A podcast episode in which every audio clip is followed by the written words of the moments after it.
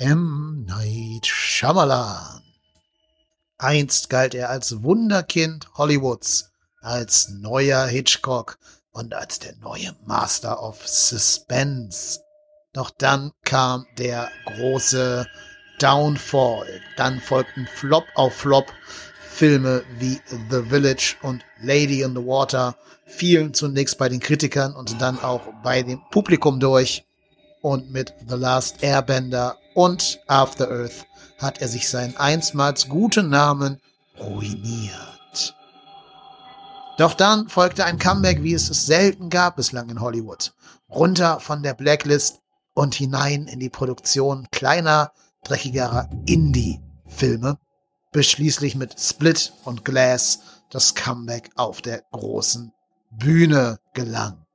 Der Mann, der mit Sixth Sense und Unbreakable mit Sicherheit große, die Ewigkeit überdauernde Hollywood-Filme geschaffen hat, hat sowohl Hits als auch Miss in seinem Repertoire und wir werden heute alle davon kontrovers besprechen.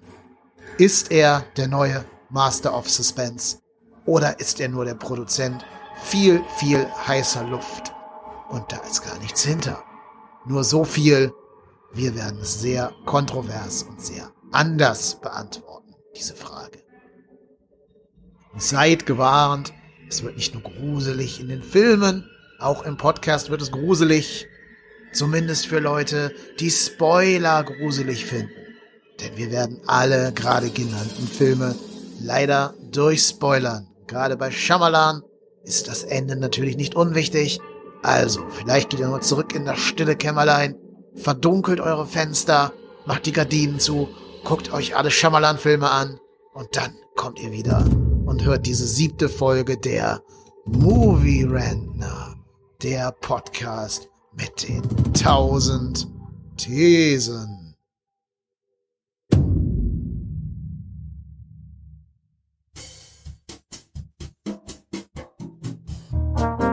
Movie Rantner, der Filmpodcast mit den tausend Thesen. Wir haben zu allem eine Meinung, aber nie die gleiche.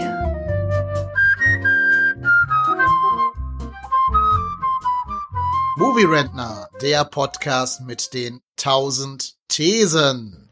Und heute mal wieder eine ganz klassische Folge zu einer steilen These, die ich glaube, das darf ich vorwegnehmen, zwei unserer Rentner vertreten, während die anderen beiden sie vielleicht ein bisschen anders sehen. Es geht um einen Regisseur. Ein Regisseur, der, glaube ich, Filme gemacht hat, von denen jeder schon mal einen mindestens gesehen hat. Also ich vermute, es gibt wenig Menschen, die nicht schon mal zumindest von The Sixth Sense gehört haben oder von anderen Filmen, die er gemacht hat.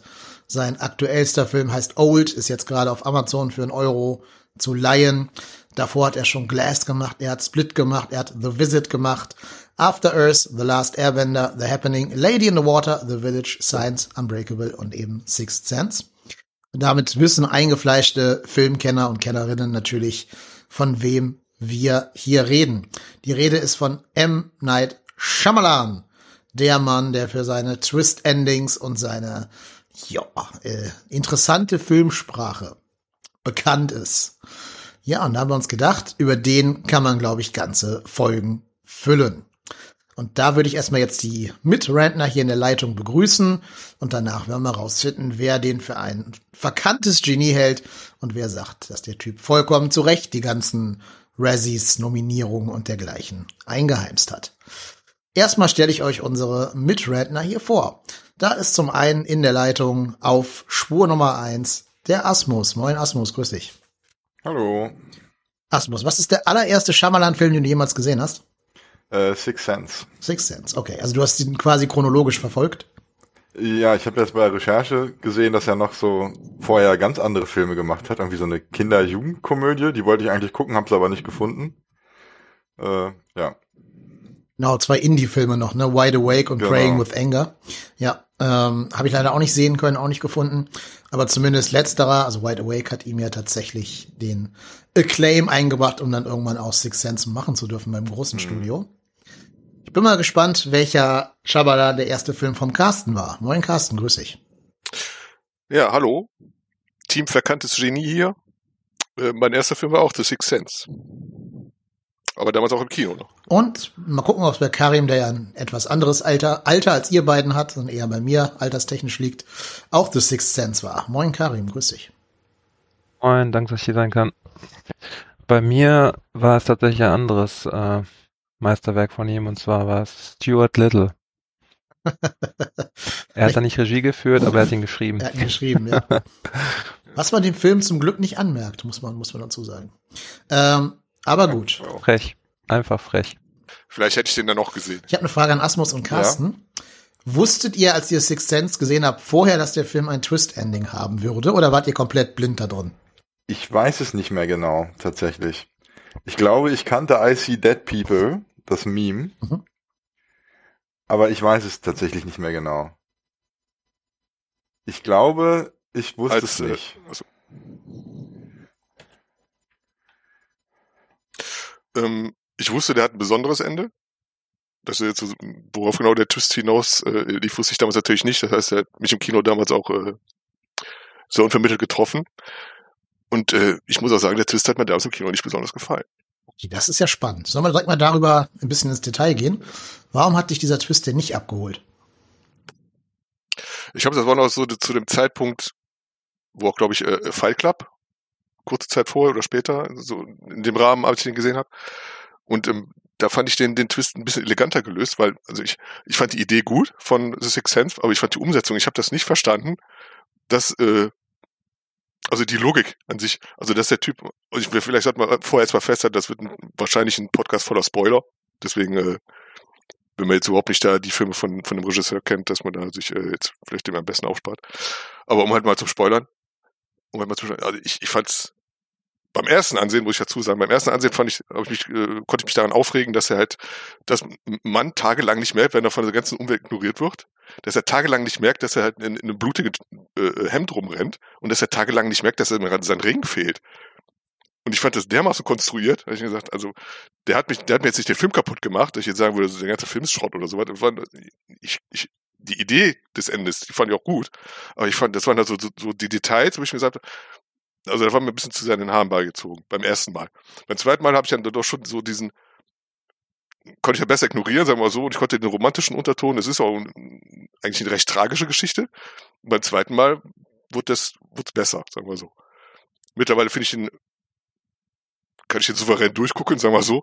Aber ähm, das war so der erste Film, wo ich sagen würde, und vielleicht auch äh, von in, insgesamt von seinem Werk ähm, so der Twist, der mir am wenigsten gefallen hat. Ich möchte einmal kurz einhaken, weil du gerade von Ignorieren gesprochen hast. Ich glaube, das ist auch der Punkt. Das ist eher ein psychologisches Problem auch, dass er das nicht checkt. Und darum geht's ja auch, dass er quasi dem, ja. dem Ding, ähm, dem Problem, das er da hat, ähm, dass er dem ins Auge gucken muss und ähm, dass er die Hinweise darauf ähm, bewusst ignoriert und und ähm, ja, sich in seine Welt da flüchtet und denkt, alles cool. Man muss das gar nicht, ich will das gar nicht erklärt haben wollen. Also wenn jetzt zum Beispiel ein Detail weniger wäre, wie halt dieses blutige Shirt und das hätte für mich zum Beispiel nicht sein gemusst. Das war jetzt wirklich, das war auch mehr für den filmischen Effekt, er dreht sich rum und zack, du, du kriegst es wirklich dann mit, mit voll reingehauen, dass okay, er ist äh, eigentlich noch tot was für mich jetzt nicht hätte sein müssen, sagen wir so. Wenn jetzt allein die Sache mit dem Ring, das hätte mir vollkommen gereicht. Da wäre immer noch schwierig gewesen, finde ich, dass man wirklich tagelang nicht merkt, dass man halt, also wenn man tagelang von seiner Umwelt ignoriert wird, okay, passiert auch schon mal. Aber halt, dass man seinen Ring nicht mehr am Finger hat, sowas, auch da verstehe ich, das ist für das dramatische Ende und äh, auch für, für die Connection mit seiner Frau und sowas vollkommen solide geschrieben und sowas, aber so in, wenn du da sitzt und du erwartest diesen Twist, regelrecht. Und du bist halt schon den ganzen Film über am Spekulieren, was könnte jetzt passieren, was könnte jetzt passieren, so. Und ich hatte es nicht auf dem Schirm. Ich bin jetzt keiner von diesen Kinogenies, die jetzt alle Twists der Welt vorhersehen, was ja auch mal sehr beliebt ist bei Kritikern, so. Ich habe das nicht kommen sehen. Ich fand die Idee, wie gesagt, gut, aber halt so die Erklärung, mir wurde da zu viel erklärt, sagen wir mal so. Mhm. Ja, es gibt ja, das ist glaube ich auch ein bisschen Grundlage dieses Filmes. Es gibt ja eine Theorie, die geht auf eine, ich glaube, Schweizer Soziologin zurück, Elisabeth Kübler-Ross, und die sagt, wenn Menschen mit Trauer konfrontiert werden, dann durchlaufen sie fünf Phasen der Trauer. Ähm, wer Scrubs gesehen hat, kennt das, dieses Prinzip. Äh, das sind fünf Phasen, die sind nicht nacheinander, sondern die können sich auch überlappen und auch äh, zyklisch verlaufen. Aber das sind Verdrängung, Wut, Verhandlung, Verzweiflung und Akzeptanz am Ende. Und diese Geister in der Shyamalan-Welt von Six Sense bleiben halt immer auf dieser ersten Stufe verhaftet. Die bleiben also immer in dieser Verdrängungsphase und verdrängen auch ihren eigenen Tod dadurch. Ne? Also deshalb merkt er halt nicht, dass ihm beim Bäcker jeder ignoriert, deswegen merkt er nicht, dass der Ring fehlt, deswegen merkt er auch nicht, dass das Hemd blutig sein soll. Wir sehen ja auch, wenn wir aus seiner Perspektive quasi sehen, dass das Hemd nicht blutig ist. Ne? Das äh, wird ja mal geschickt verdeckt. Wir sehen, dass er diese Tür denkt, die wäre abgeschlossen, obwohl in Wahrheit halt ein Tisch davor steht und sowas. Das ist halt alles diese, diese Perspektivgeschichte. Mir hat sich halt der Alltag nicht so echt erklärt. So, ich habe natürlich, ich will den Film jetzt nicht runtermachen oder so. Ich finde das, ich das, das Konzept an sich finde ich immer noch hervorragend.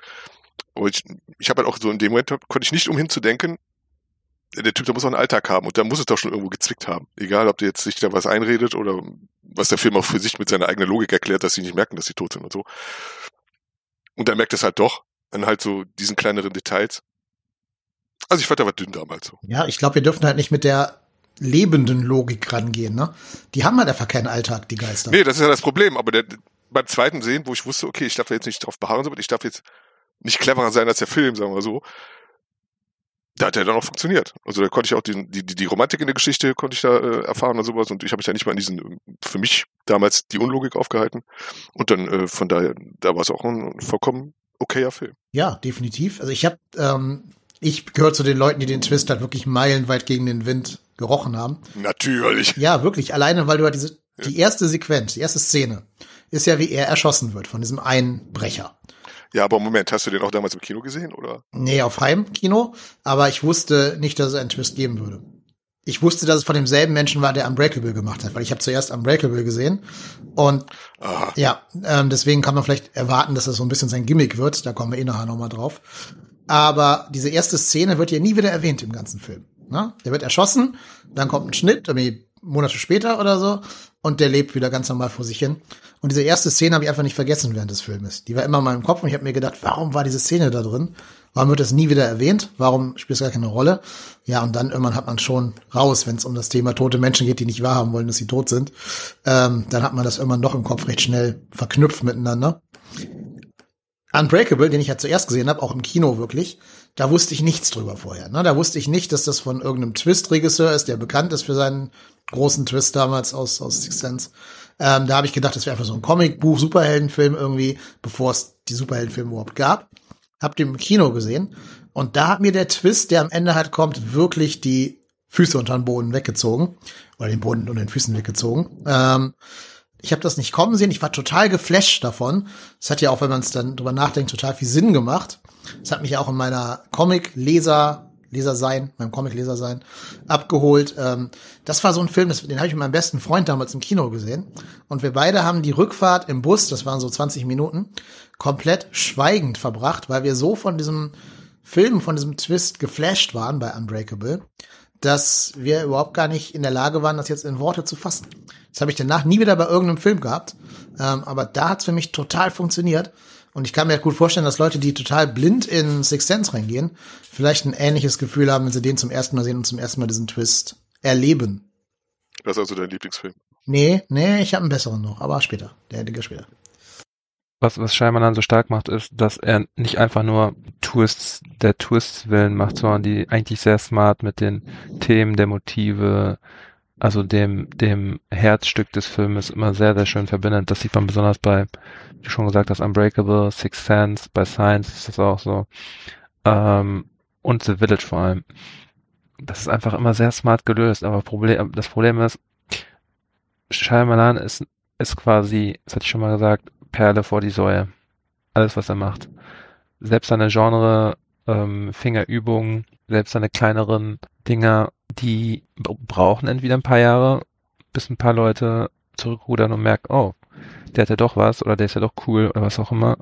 Das war mit äh, The Village so, das war mit Lady in the Water so. Oder Leute gehen halt einfach auf Slimmer Sins und ähm, überlegen, an welcher Stelle plottechnisch der, der Twist vielleicht haken könnte oder so. Einfach nur albern. Wie heißt die Seite? Cinema Sins. Ach so, Cinema, Cinema Ach so, alles Sins. klar. Das sind diese Everything Wrong with in 10 Minutes. Mit dem Counter und so. Ja, ja. Aber äh, Einspruch, euer Ehren. Da möchte ich jetzt direkt mal dir widersprechen, Karim. Wenn Ja. du denselben Satz nochmal sagen würdest im Präteritum. Machte. dann würde ich dir zustimmen für die ersten beiden Filme.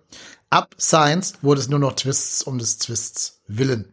Also gerade den, den von dir gerade positiv erwähnten Village äh, ist ja ein unfassbar dummer, stupider, kitschiger Film mit einem vollkommen blöden Twist, der nur da ist, um einen Twist zu machen. Widerspreche vollkommen. Der, der Twist bei, bei Village war doch, dass die in der Echtzeit leben und nicht 1800 oder was, ne? Genau. Ja. Was, was für eine Rolle spielt das? Absolut brillant. Na, das ist, das ist ja das zentrale Ding des Films, aber ich fand das halt total absehbar. Also ich dachte im Moment mal, das ist doch kein Historiendrama. Also wird da draußen, wo, hinter dem Wald, wo sie nicht hingehen dürfen, die echte Welt sein. Das war doch sofort klar. Also das war Kino, Kinos war das auf jeden Fall nicht klar. Ich habe den ja im Kino gesehen und die Leute waren übelst geflasht davon. Da warst du auf jeden Fall der Zeit voraus.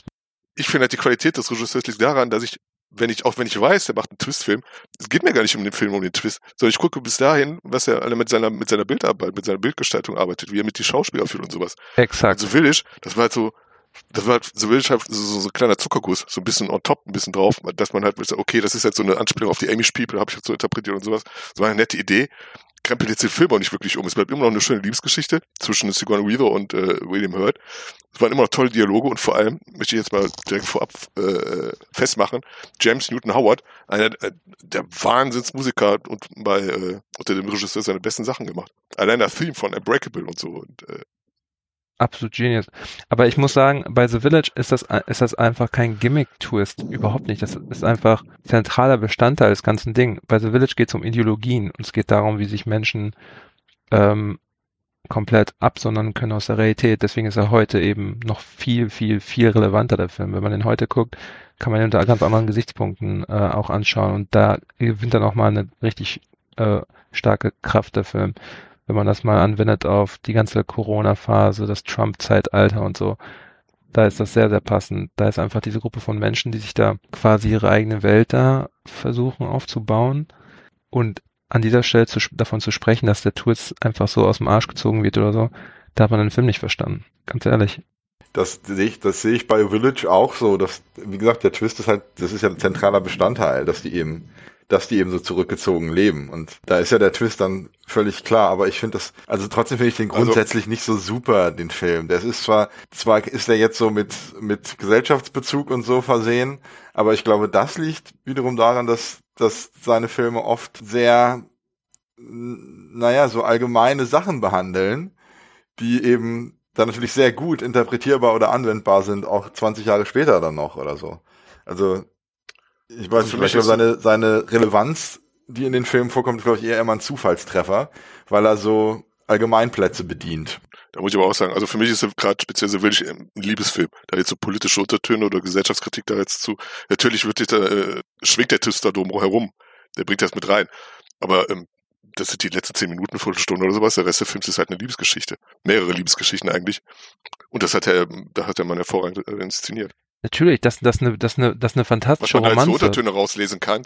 Ja, ja, eben. Es geht ja nicht um Untertöne. Also Hab hier ist das so Ding. verstanden. ähm, die, die, die, die Romanze in dem Film, das ist ja kein Widerspruch, dass das ein romantischer Film ist und es um diese Beziehung geht. Und das andere kann aber halt genauso da sein. Also es muss doch nicht, ähm, es muss doch nicht gegeneinander ankämpfen.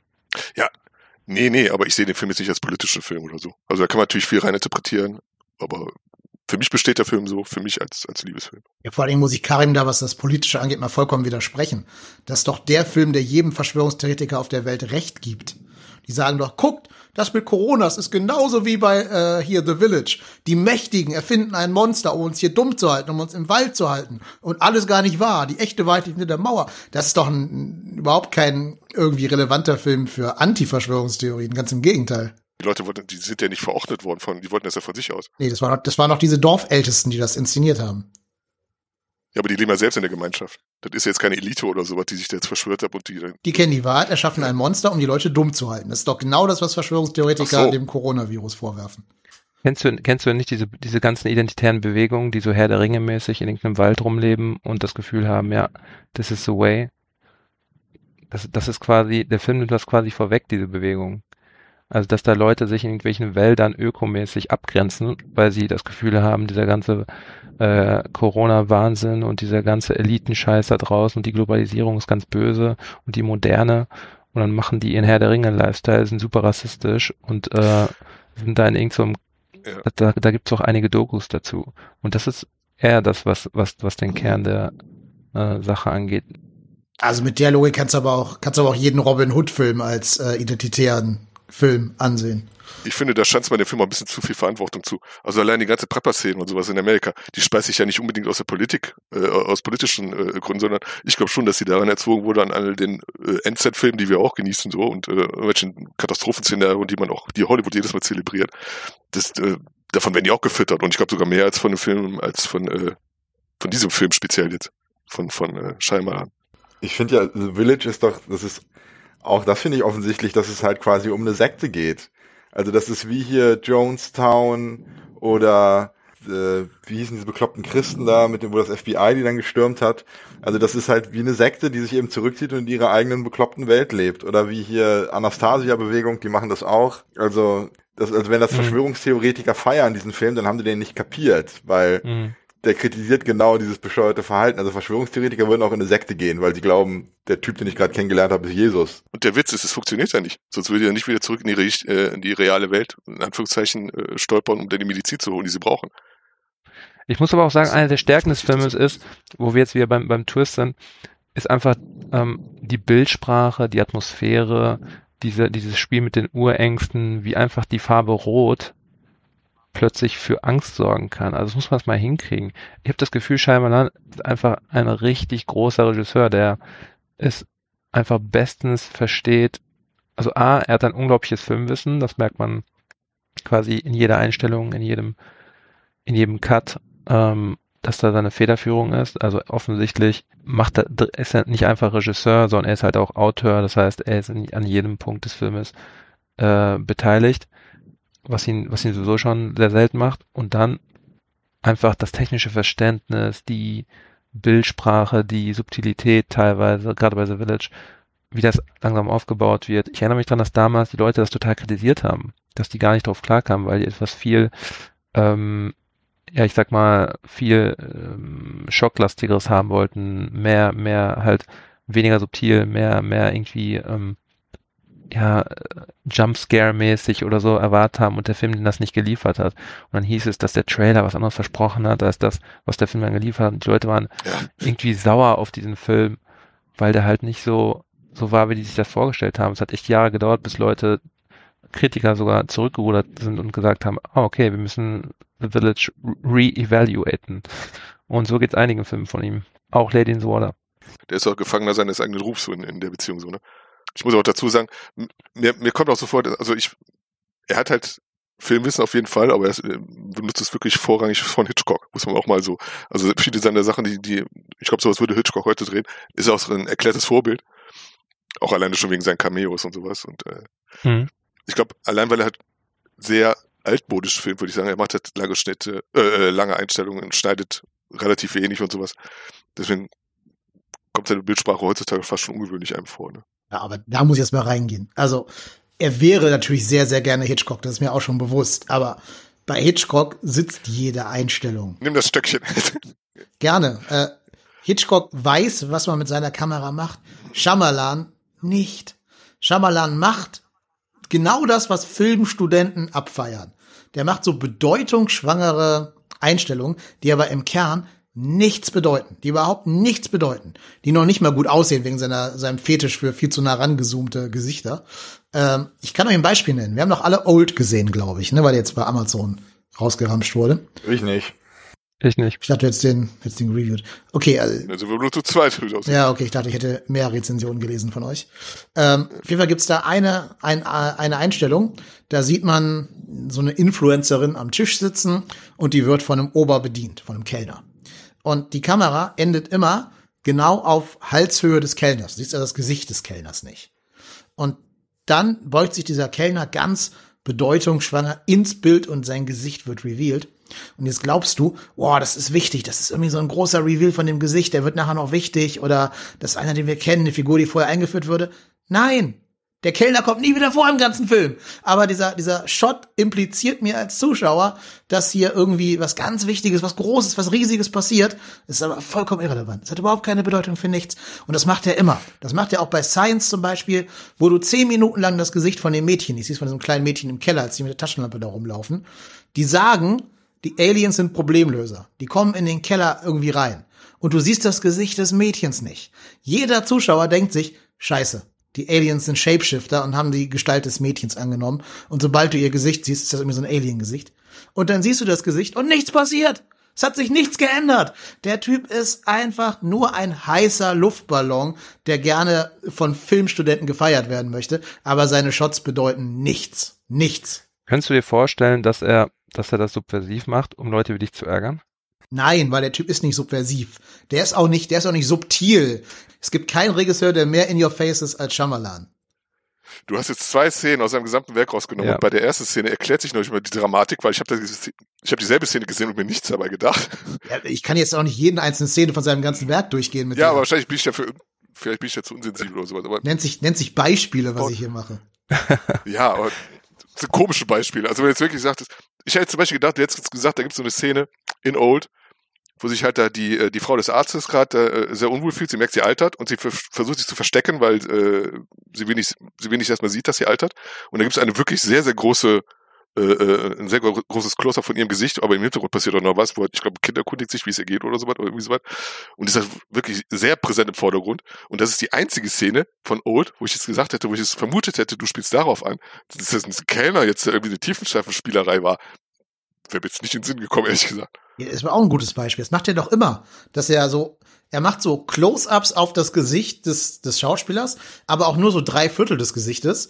Aber auch das hat keine Bedeutung. Ich, ich sehe nichts dadurch mehr oder was anderes oder Dann schätzt du die Arbeit der Schauspieler nicht. im Moment. Die sind aber auch bei Shyamalan-Filmen allermeistens schlecht. Weil ihr sagt, ja, der könne Schauspieler gut führen. Selten sowas Dummes gehört. Jesus Das Christ. Gegenteil ist der Fall.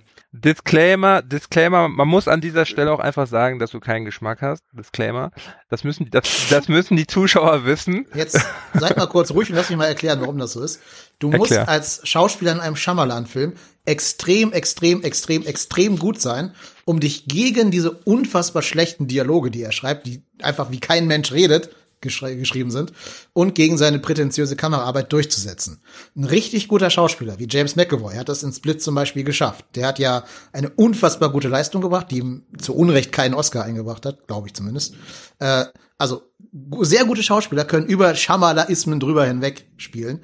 Semi-gute Schauspieler, wie zum Beispiel diese Frau des Arztes in Old oder Mark Wahlberg in The Happening, ähm, wen kann man da noch nennen? Die ganzen Kinder, die er da castet teilweise die kommen nicht über diese Schamalanismen hinweg. Die haben dann dieses Drehbuch, wo komplett gestellte Dialoge drin stehen, die kein Mensch jemals so sagen würde. Alle zum Beispiel bei Last Airbender, kann ich auch noch erwähnen, alle Schauspieler.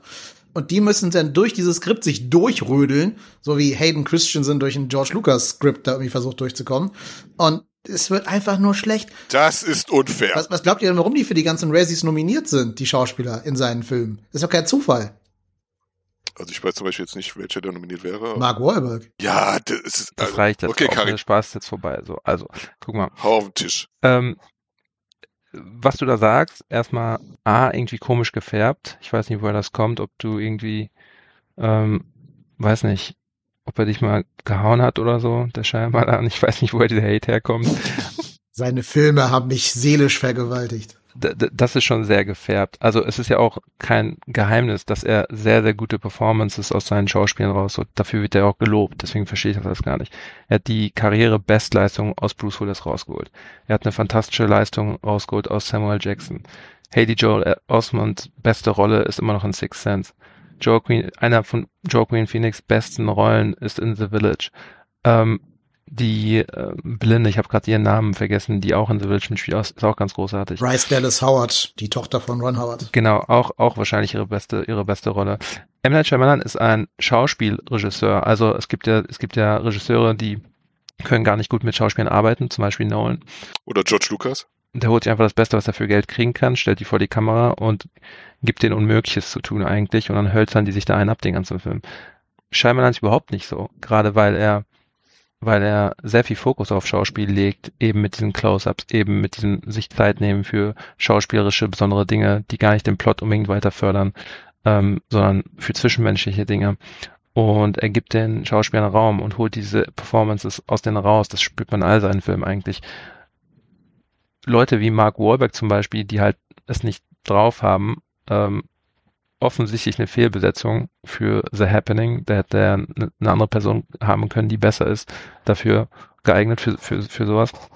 Ähm, sind natürlich ein Gegenbeispiel dafür, aber es macht doch keinen Sinn dann zu sagen, dass er plötzlich quasi keine, keine guten Schauspielerleistungen rausholt. Überhaupt nicht. Der ist dafür berühmt, dass er das macht.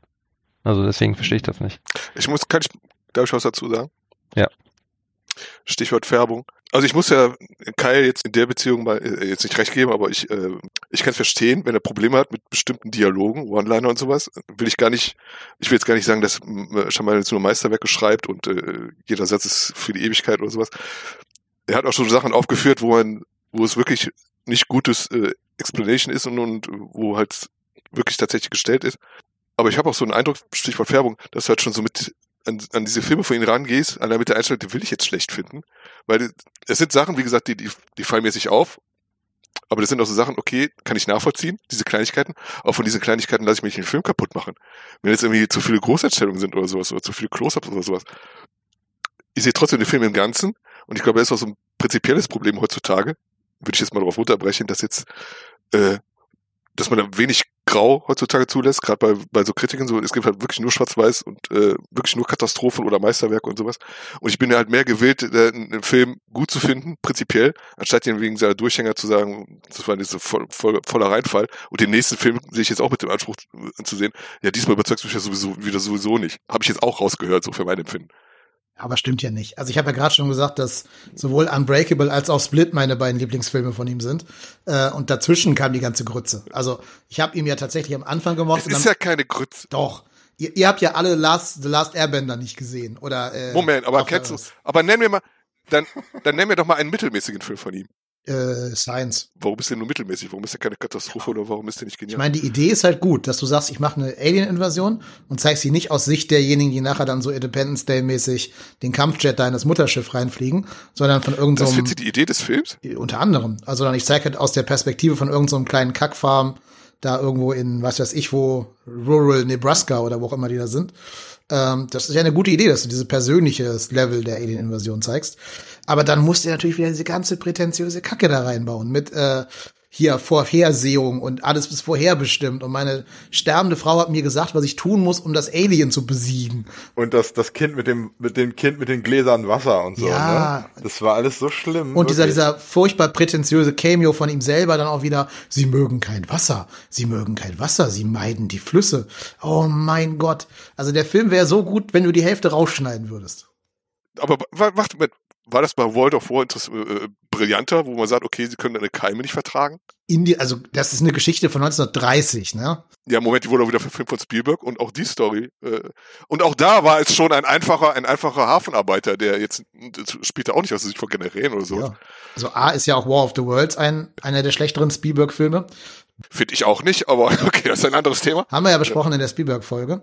Ähm, B, der Twist damals war insofern originell, als dass die Aliens zumindest nicht wussten, dass der Planet, den sie invasieren, zu 80 Prozent aus Keimen besteht, so wie die Erde zu 80 Prozent aus Wasser besteht.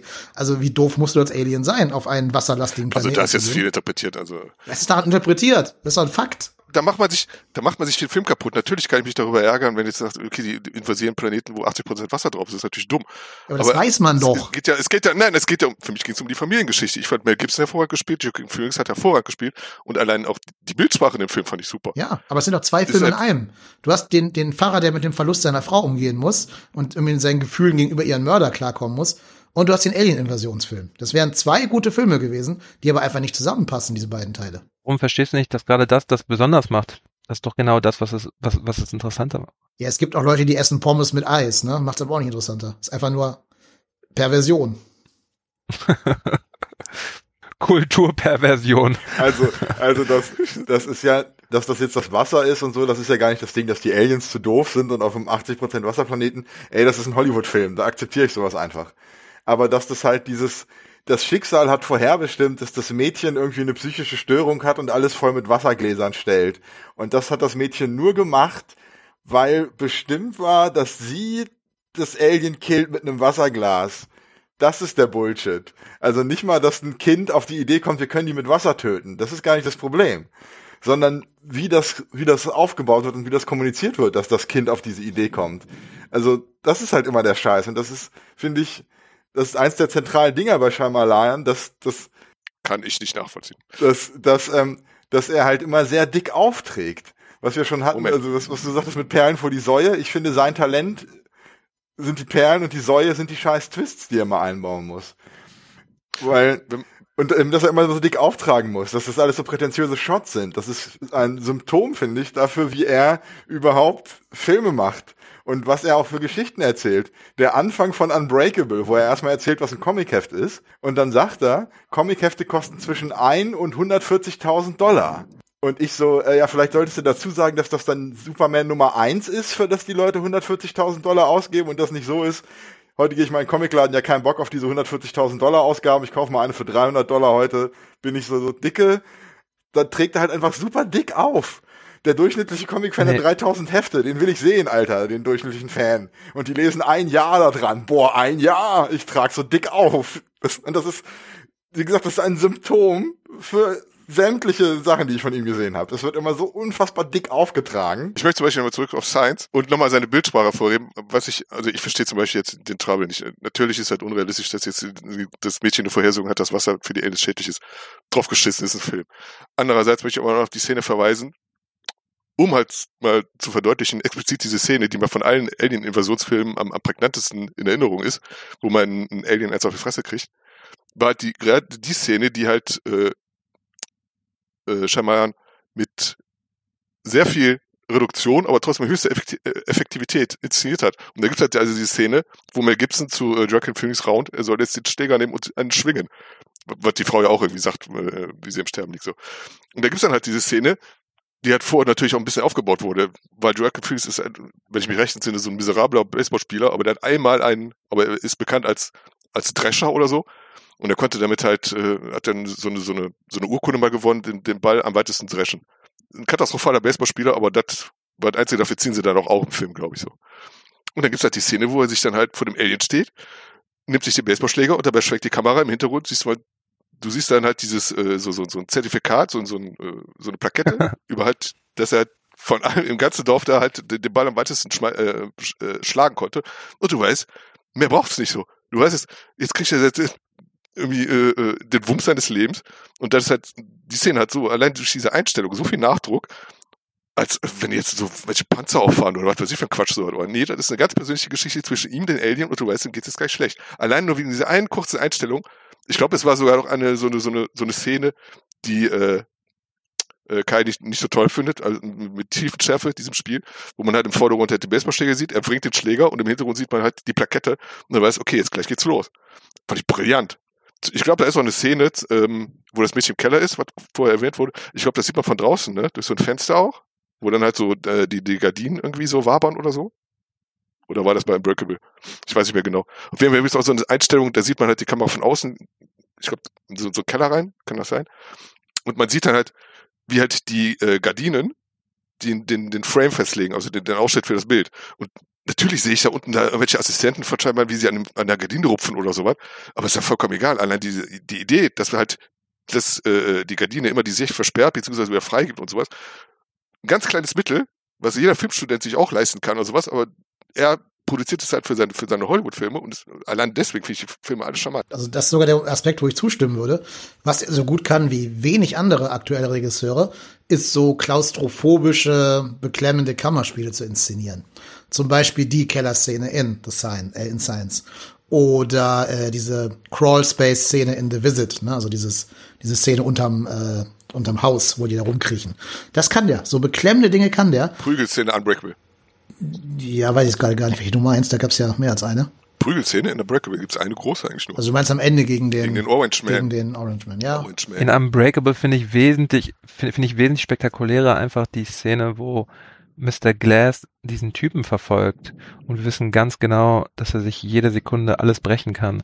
Und das wird wirklich Hitchcock Hitchcock hat jetzt best aufgezogen und inszeniert. Die, die U-Bahn-Treppe, ne? Ja, das ist wirklich hart, ja. Wie er in Zeitlupe diesem Typen folgt und man ganz genau weiß, dass es eigentlich eine dumme Idee ist und es wird immer spannender und es wird immer heftiger und dann kommen diese Treppen und wir wissen, oh mein Gott, ist das eine gute Idee und so und dann dieser Fall und wie die Kamera sich dreht und wie er dann im letzten Moment noch diesen Hinweis sieht quasi, irgendwie diese Waffe und dann, oder, oder irgendwas in seiner Hand und dann weiß, stimmt, er war es so ungefähr. Das ist so unfassbar gut inszeniert. Scheinbar ist einfach ein unfassbar guter inszenatorischer ähm, Regisseur, der Bildsprache ähm, benutzen kann wie kaum ein anderer Regisseur. Und ich spreche wirklich von Leuten wie Hitchcock oder ähm, Brian De Palma, die da auf diesem Level ist, der meiner Meinung nach. Und das wird alles total, das wird alles total unterschätzt, weil er immer wieder auf irgendwelche Details reduziert wird oder auf irgendwelche Plot-Twist-Sachen. Na, er reduziert sich da ja selber drauf, doberweise, finde ich. Ich sehe das genauso. Der technisch ist der absolut top, aber und wenn er die Drehbücher anders schreiben würde, also hätte er The Visit ohne diesen Twist, das wäre so gut einfach. Warum sind das dann, warum sind das bekloppte Mörder? Warum können es nicht einfach die Alten sein, die durchgedreht sind? Also ich ohne den Twist wäre es einfach so viel besser. Und ich sehe das genauso. Technisch ist, technisch ist er total gut. Wirklich. Also teilweise unfassbar, wie geil seine Einstellungen sind. Und so Visit sieht so unfassbar gut aus. Das ist ein fucking B-Movie. Und das sieht so gut aus, alles. Und deswegen meine ich, Perlen vor die Säue. Wird er endlich sich von den scheiß Twists lösen? Was er nicht mal in dem selbstproduzierten B-Movie konnte er das, sich von den scheiß Twists lösen. Das ist tragisch, finde ich. Aber, aber gerade bei seinen B-Movies, wenn das da fehlen würde, wäre das doch total dumm. Also gerade da muss er doch, kann er doch total campy und corny und beschissen sein und ausprobieren und richtig einen draufsetzen. Also ich glaube, man, man, wenn man, wenn man nicht einfach ein bisschen Spaß haben kann mit Filmen und auch mit seinen Filmen, dann entgeht einem das halt auch. Er kann halt auch campy sein, er kann halt auch voll drüber sein. Und ich, ich habe das schon an einem Trailer von Old gemerkt, dass er das da macht. Ich habe den Film leider noch nicht sehen können, aber schon beim Trailer habe ich direkt gecheckt, dass er da richtig ausschlägt. So, man muss auch ein bisschen äh, historisch daran gehen. Man muss auch verstehen, was was bei ihm passiert ist. Also A, er war erstmal geblacklistet in Hollywood eine Zeit lang wegen diesen zwei Auftragsarbeiten, weil die halt richtig gecrashed sind. Das war After Earth und das war Airbender. Und was er dann gemacht hat ist, und das ist übrigens auch eine der Dinge, die ihn so so unglaublich machen. Er hat das Comeback des Jahrhunderts gemacht als Regisseur. Du kommst da eigentlich nicht wieder nach solchen Verlusten. Und was er dann gemacht hat, ist unauffällig Filme zu produzieren. Kennt ihr The Devil, dieser Film, der im Fahrstuhl spielt? Ja, und der ist unfassbar schlecht. Unfassbar genau. schlecht. Und unfassbar das hat schlecht. richtig viel Kohle gemacht. Das war ein genius Schachzug von ihm, diesen Film zu produzieren. Denn mit dieser Kohle konnte er dann sich langsam wieder hocharbeiten und hat, konnte dann The Visit machen. Und das hat auch gut funktioniert mit einem richtig kleinen Budget. Der hat sich wirklich aus dem Blacklist Hollywood Kasten rausgearbeitet, weil er wieder Geld gemacht hat. Und das, ähm, so, solche Dinge verstehen Leute halt auch nicht und sagen, ja, was macht denn da für Filmchen oder was soll das? Dass das auch ein Job ist und dass er da auch Dinge machen muss, um überhaupt wieder Film machen zu können und so. Und er hat sich damit so kleinen Filme, kleinen Filmen wieder hochgearbeitet und dann kommt überhaupt der größte Genie-Schachzug und auch der größte Twist, meiner Meinung nach, der gesamten Filmindustrie aller Zeiten. Dann macht er da einfach Split und das stellt sich heraus, das ist ein fucking Sequel zu fucking Unbreakable. Und das ist der größte Twist of all time. Und äh, dass das erst ganz zuletzt klar wird, wenn diese Melodie losgeht, quasi fast nach den Credits und wir dann diese Melodie von Unbreakable hochgehen, alle plötzlich Gänsehaut kriegen und sagen, wait a second, woher kenne ich den Scheiß, was? Und dann taucht da fucking Bruce Willis auf. Also was er da gemacht hat in Hollywood ist tatsächlich einzigartig.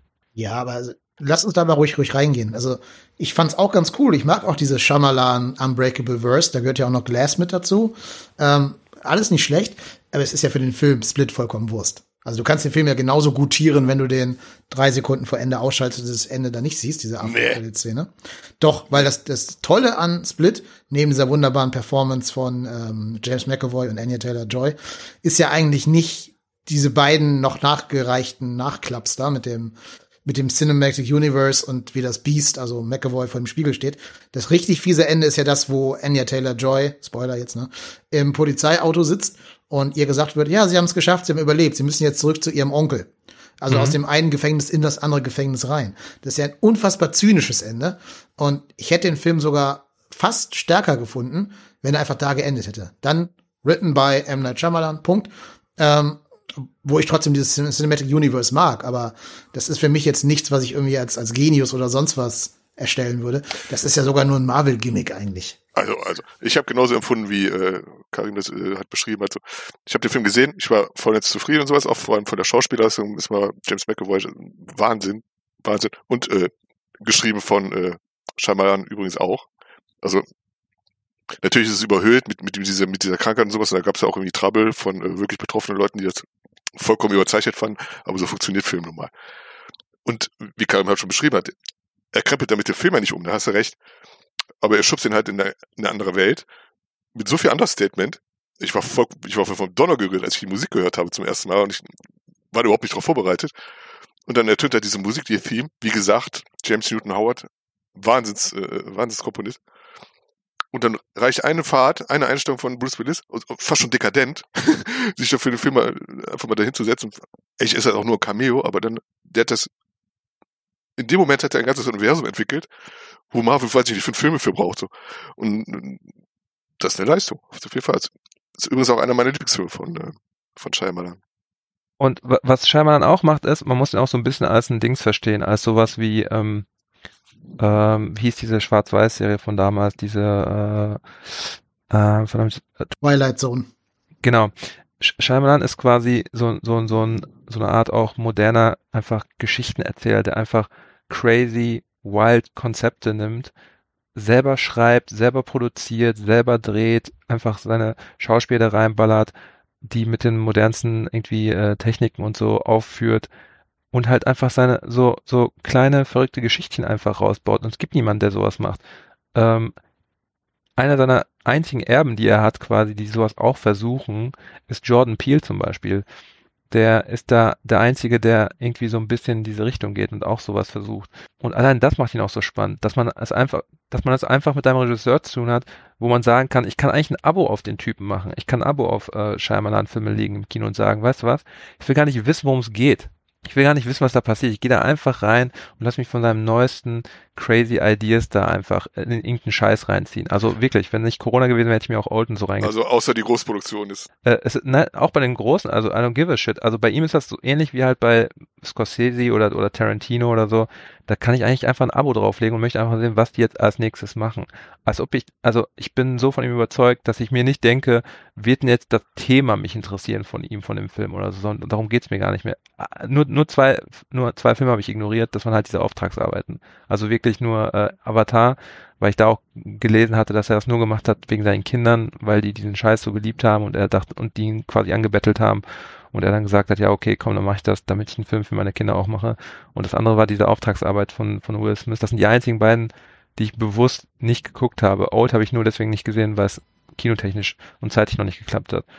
Aber per se ist es einfach ein Regisseur, der einfach einer der wenigen uniken Regisseure in Hollywood sind, die sich irgendwie die Chance erarbeiten, Geld zu bekommen für irgendwelche crazy Dinge, die sie auteurmäßig selber aufziehen. Das verlangt schon von mir einen großen Respekt ab. Er könnte es sich so viel einfacher machen. Er könnte so viel einfachere Filme machen, die einfach nur erfolgreich an den Kassen sind. Das, dazu ist er locker in der Lage und er macht es aber nicht. Eine, eine leicht ketzerische Frage. Ist nicht äh, Christopher Nolan in genau der gleichen Position, nur mit ein paar Millionen mehr?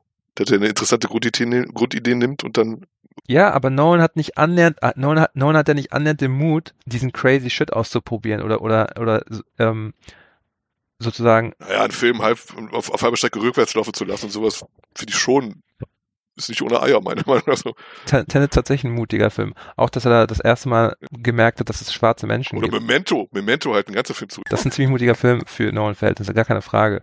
Auch, dass man nicht alle Dialoge richtig versteht und so. Ähm, aber Nolan an sich ist ein sehr ähm, vorsichtiger Regisseur, ähnlich wie Villeneuve, was, was Zuschauer angeht. Er muss alles bis zum Get-Now erklären, er muss alles exp expositionsmäßig ähm, quasi auf, auflösen und, und, und bloß niemand zurücklassen und so weiter. Und er ist dann eigentlich ein relativ vorsichtiger Regisseur. Er ist auch ein spannender Regisseur, aber Tenet ist auch sein spannendster Film, also so konzeptmäßig und so.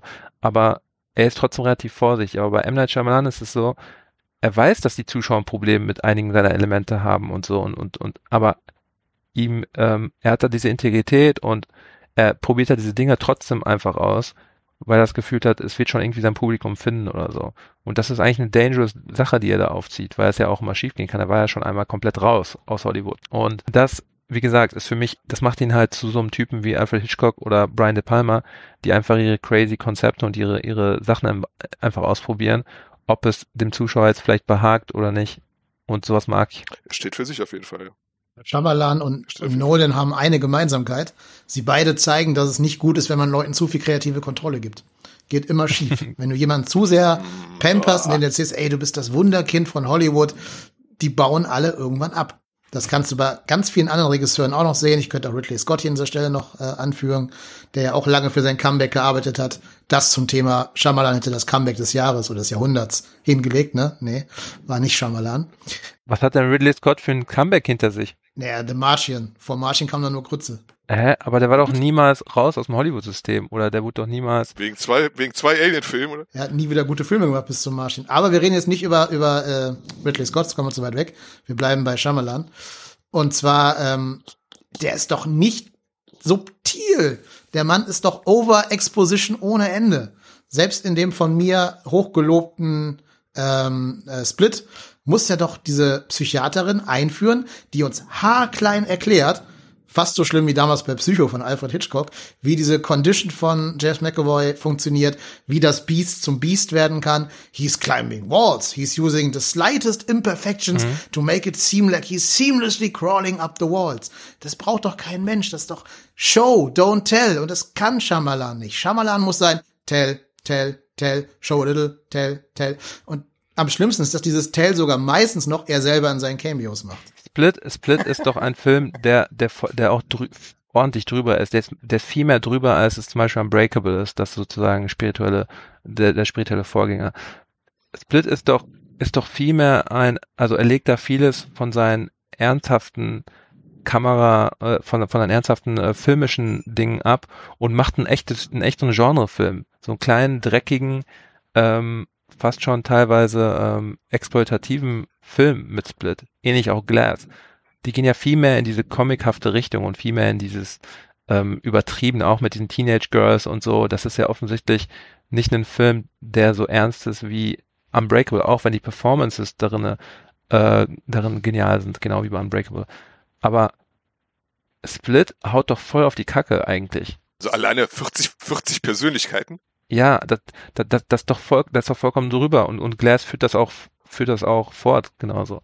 Das heißt, äh, wenn wir von Subtilität reden, dann muss man sich deine early, also earlieren Filme angucken. Da rede ich von Six Sense, Unbreakable, von The Village, teilweise äh, Lady in the Water auch.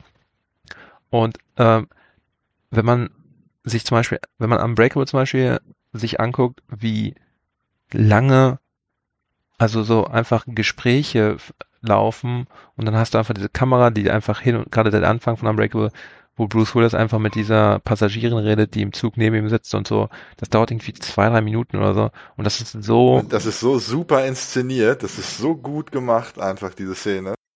Also wirklich, es ist so unglaublich. Ich finde das so underrated. Das ist, das ist ein Ding, was Spielberg gerade so hinkriegt mit der Kamera. Also wirklich, er hat, ähm, Shyamalan hat, hat das technische und das inszenatorische Verständnis eines fucking Spielbergs und, und, und macht da diese richtig understateden zwei Minuten Kamerabewegungen und die wirken fast schon nicht mal wie One-Takes, ähnlich wie das bei Spielberg sind, weil das so unauffällig ist, weil das subtil ist, dass es so viel Arbeit hier drin steckt und er dreht, er macht, er legt da gar nicht so großen Wert darauf, dass es auffällig ist, was er da eigentlich macht. Das äh, macht zum Beispiel jemand äh, Alfonso Cuaron, der es ja auch macht, viele Longtakes, der macht das viel auffälliger. Der zeigt da mit Pfeilen drauf und sagt, guck mal hier, was ich hier mache, das ist ja total krass. Und scheinbar macht das nicht so. Der macht das viel subtiler und baut da diese kleinen Sequenzen auf, die unfassbar sind. Und das ist bei Unbreakable viel so, das ist bei Six Sense so, das ist bei seinen ganzen Early Classics sozusagen, ist das sehr, sehr stark. Und es hat sich erst verändert, äh, nachdem er halt quasi, wie gesagt, raus war und dann, und dann wiederkommen musste. Und dann hat er halt, an, dann hat er halt diese Genre, diese Genre stark, stärkeren Filme gemacht, die auch drüber sind, das haben auch andere Reviewer schon erkannt, ähm, dass er dann so bewusst auch campiere Sachen gemacht hat, ein bisschen trashiere Sachen und gar nicht mehr Vorbehalte hat und sagt, weißt was, fuck it, hab einfach Spaß mit dem Scheiß. Und bei Old scheint das ja auch so zu sein. Mich würde aber auch mal interessieren, wie zum Beispiel ähm, unsere beiden, also ihr beide habt jetzt Airbender und äh, After Earth gesehen? Ich habe nur Airbender gesehen. After Earth hat keiner von uns gesehen. Nee, ich Keiner? habe Airbender auch nicht gesehen. Also du bist der Einzige, der Airbender gesehen Jupp. hast und äh, du gehst damit konform, dass es der schlimmste Film ist von. Also ich bin überzeugt, dass dieser Film mit, wenn du einen, einen beliebigen, Hätte ihn jemand besser machen können, von ja, wenn du einen vollkommen beliebigen Studioregisseur genommen hättest. Also nimm den Nein. generischen Studioregisseur, den es gibt. David Yates oder Chris Columbus nach Home Alone oder so. Also irgendein 085 Ron Howard, irgend so einen von diesen Erfüllungsgehilfen. Die hätten einen besseren Film gemacht. Der wäre dann vielleicht trotzdem nicht der Start des Franchises gewesen, den sich da ähm, das Studio erhofft, erhofft hat. Aber dieser, den ich jetzt sehr umfangreich beschrieben habe, diesen Style von Shyamalan, der ja vorhanden ist. Es ist ja unzweifelhaft, dass er einen eigenen Style, eine eigene Handschrift hat. Das ist nicht die Frage. Aber diese Handschrift passt halt überhaupt null zu einem so Manga, Anime, Action-Franchise für junge Leute. Ähm, er ist ja im Herzen halt so ein, so ein Hitchcock-Arthouse-Regisseur. Und auch Hitchcock hätte wahrscheinlich keinen guten Marvel-Film drehen können, vielleicht, oder keinen guten Last Airbender-Film drehen können. Vielleicht schon, weil er ein sehr kluger Mensch war, der Hitchcock, ich weiß es nicht. Aber seine normalen Filme passen ja nicht auf so einen Blockbuster-Formel obendrauf. Während du aber jetzt für Last Airbender so eine klassische Blockbuster-Formel gebraucht hättest. Da hättest du halt wirklich irgendwie so einen ganz normalen 0815-Regisseur ranlassen müssen. Die hätten da zumindest keine Raspberry Awards für bekommen, glaube ich. ähm, alleine weil also er macht dann, habe ich glaube ich schon mal in der Action-Folge erzählt, er macht dann so einen, so einen Kampf, wo diese Airbender gegen äh, ganz viele böse Feuersyndikate, whatever, keine Ahnung was, kämpfen. Ähm, macht das als Plansequenz, also als One-Shot, aber du merkst halt, dass er nicht versiert daran ist, so Kampf-Action zu inszenieren. Und deswegen stehen alle da rum und warten, bis sie dran sind, bis ihr Cue erfolgt und treten dann einen Schritt nach vorne und kämpfen gegen den Airbender und stehen dann wieder nur rum. Und das ist halt unfassbar clunky und unfassbar auch langweilig inszeniert. Und dazu kommt halt, dass, ich weiß nicht, wer da diesen Film gecastet hat, das war wahrscheinlich nicht er selber, sondern halt irgendeine Castingfirma. Die haben halt nur Kinder, Schauspieler oder jugendliche Schauspieler gecastet, die einfach nicht diese Shyamalan-Dialoge irgendwie authentisch rüberbringen können. Da laufen wirklich so zehn Hayden Christiansens rum und müssen halt so ein George Lucas-Skript äh, versuchen auszusprechen. Und es geht halt vorne bis hinten nicht gut. Ich glaube das. Ich glaube dir das. Übrigens, sein nächster Film heißt Knock at the Cabin. Also, verstehst du? Komm klar. Ich glaube, man muss einfach, man, man, Was ist das? Backwoods Horror oder was? scheint so. Der Film heißt Knock at the Cabin so. Also wenn man zum Beispiel sich jetzt äh, diesen Film anguckt im Kino und nicht, also und da mit der falschen ähm, Voreinstellung angeht. Ich weiß jetzt schon, welche Einstellung ich haben muss für den Film, weil der Film Knock at the Cabin heißt. Also verstehst du, was ich meine? Man muss auch so ein bisschen verstehen, wenn ein Regisseur da irgendwie Spaß hat oder irgendwie was Crazyes ausprobiert so. Ich habe das Gefühl, bei vielen Zuschauern, die ein Problem mit seinen Filmen haben, ist die Erwartungshaltung einfach ein großes Problem. Da wollte ich gerade drauf anspielen, weil du nämlich auch meintest, weil äh, Kai erwähnt hat, mit dem, weil er Probleme mit Action hat und da fiel mir auch äh, spontan ein Regisseur ein, mit dem ich sehr große Parallelen sehe zu Shyamalan. Und das ist Tim Burton. Und ich glaube, dem verzeiht man, der hat, dreht auch quasi, er hat seinen Stil. Er ist jetzt auch für Action vollkommen ungeeignet, wie wir bei Planet of the Apes gesehen haben. Und ähm, ich will jetzt nicht sagen, der dreht auch immer wieder den gleichen Film, Sinne, oder er hat seine Marotten oder seine Gimmicks oder sowas, aber er hat halt seinen Stil, er hat äh, seinen äh, ausgereiften künstlerischen Stil, wollen wir mal festhalten. Und auch der hat ein Publikum, was mit einer gewissen Erwartungshaltung daran geht an seine Filme, denke ich. Und äh, ich nehme an, ich habe so das Gefühl, das Publikum von Tim Burton ist in der Beziehung ein bisschen toleranter als das von Shyamalan, die dann halt immer den nächsten Six Sense erwarten und wieder nicht bekommen und wieder nicht bekommen und wieder nicht bekommen. So, ne? das, das Ding ist mit Tim Burton ist halt, er macht halt, er macht halt, er hat halt das Problem, was, was andere Regisseure auch haben, wie zum Beispiel Spielberg oder so, die haben da irgendwelche, oder selbst Francis Ford Coppola, die haben irgendwelche Passion Projects, wo ich mich frage, welche Relevanz hat das wirklich, wo ich mir denke, für wen ist das jetzt eigentlich? Ich bin ja auch Tim Burton Fan, einfach wegen seinen älteren Filmen. Also ich, ich, ich mochte seine Batman, ich liebe seine Batmans, äh, ich mochte Edward mit den Scheren Mars Attacks und so weiter, der, der hat ziemlich geile Filme gemacht. Sein letzter guter Film, meiner Meinung nach, sein letzter richtig starker Film war Big Fish. Den fand ich fantastisch, gerade als Ende. Also meiner Meinung nach ein sehr starker Film. Und auch Sweeney Todd war noch gut und so. Und auch selbst Alice in Wonderland konnte ich was abgewinnen. Aber das sind so Dinge, die dann so ein bisschen wirken wie die Parodie eines Tim Burton Films irgendwann. Wenn ich mir Dark Shadows oder so angucke oder irgendwie ähm, Ja, Big, Big Eyes oder so. Das wirkt so, das wirkt, das, das, das zieht nicht mehr so richtig, beziehungsweise es, es ist so ein bisschen schwächer oder es ist ein bisschen äh, derivativ, ich weiß nicht genau. Aber bei Shyamalan habe ich nicht das Gefühl. Bei ihm ist es immer noch so, der neue Film wird immer irgendwie spannend sein. Er muss nicht mal perfekt sein, er muss nicht immer ähm, alles genauso hitten, wie er das in seinen Classics macht, aber er probiert immer irgendwas für irgendwas Mutiges aus, was Interessantes aus. Und das finde ich so cool daran. Also, wenn er da, also er swingt halt, ne? Es ist halt Risiko-Filmmaking, was er macht. Und das mag ich bei, bei Regisseuren. Und deswegen finde ich das interessant, als zum Beispiel bei Tim Burton oder bei Spielberg oder so, die jetzt ihre älteren Passion Projects machen. Ich glaube, äh, West Side Story ist wieder so ein bisschen Return to Form für Spielberg, den habe ich aber noch nicht gesehen. Ähm, der soll auch sehr gut sein. Aber die das so ein bisschen losen über den Zeitraum. Und bei Shyamalan finde ich das halt Können nicht wir, so. können wir mal über den, dem Schamalan als Regisseur beziehungsweise als, als Menschen dahinter, als Mensch dahinter mal kurz anschneiden. Weil ich habe mir ja natürlich auch seine Wikipedia durchgelesen und sowas und äh, ich fand das schon recht interessant, als er da halt, äh, als er ein Abschnitt stand, dass er, als er sich mit Studi Bosse angelegt hat, dass er sich selbst als ähm, genialen Bilderstürmer bezeichnet hat, was man zweifellos so stehen lassen kann. Aber ich glaube, der findet sich selbst auch schon ziemlich gut, oder? Meine ich ja genau mit prätentiös. Äh, Wir haben ihn jetzt ja mit ganz vielen Regisseuren verglichen. Ne? Wir haben Tim Burton gehabt, wir haben Christopher Nolan gehabt, wir haben Hitchcock gehabt. Wisst ihr, was ich finde, mit welchem Regisseur man den am ehesten vergleichen muss?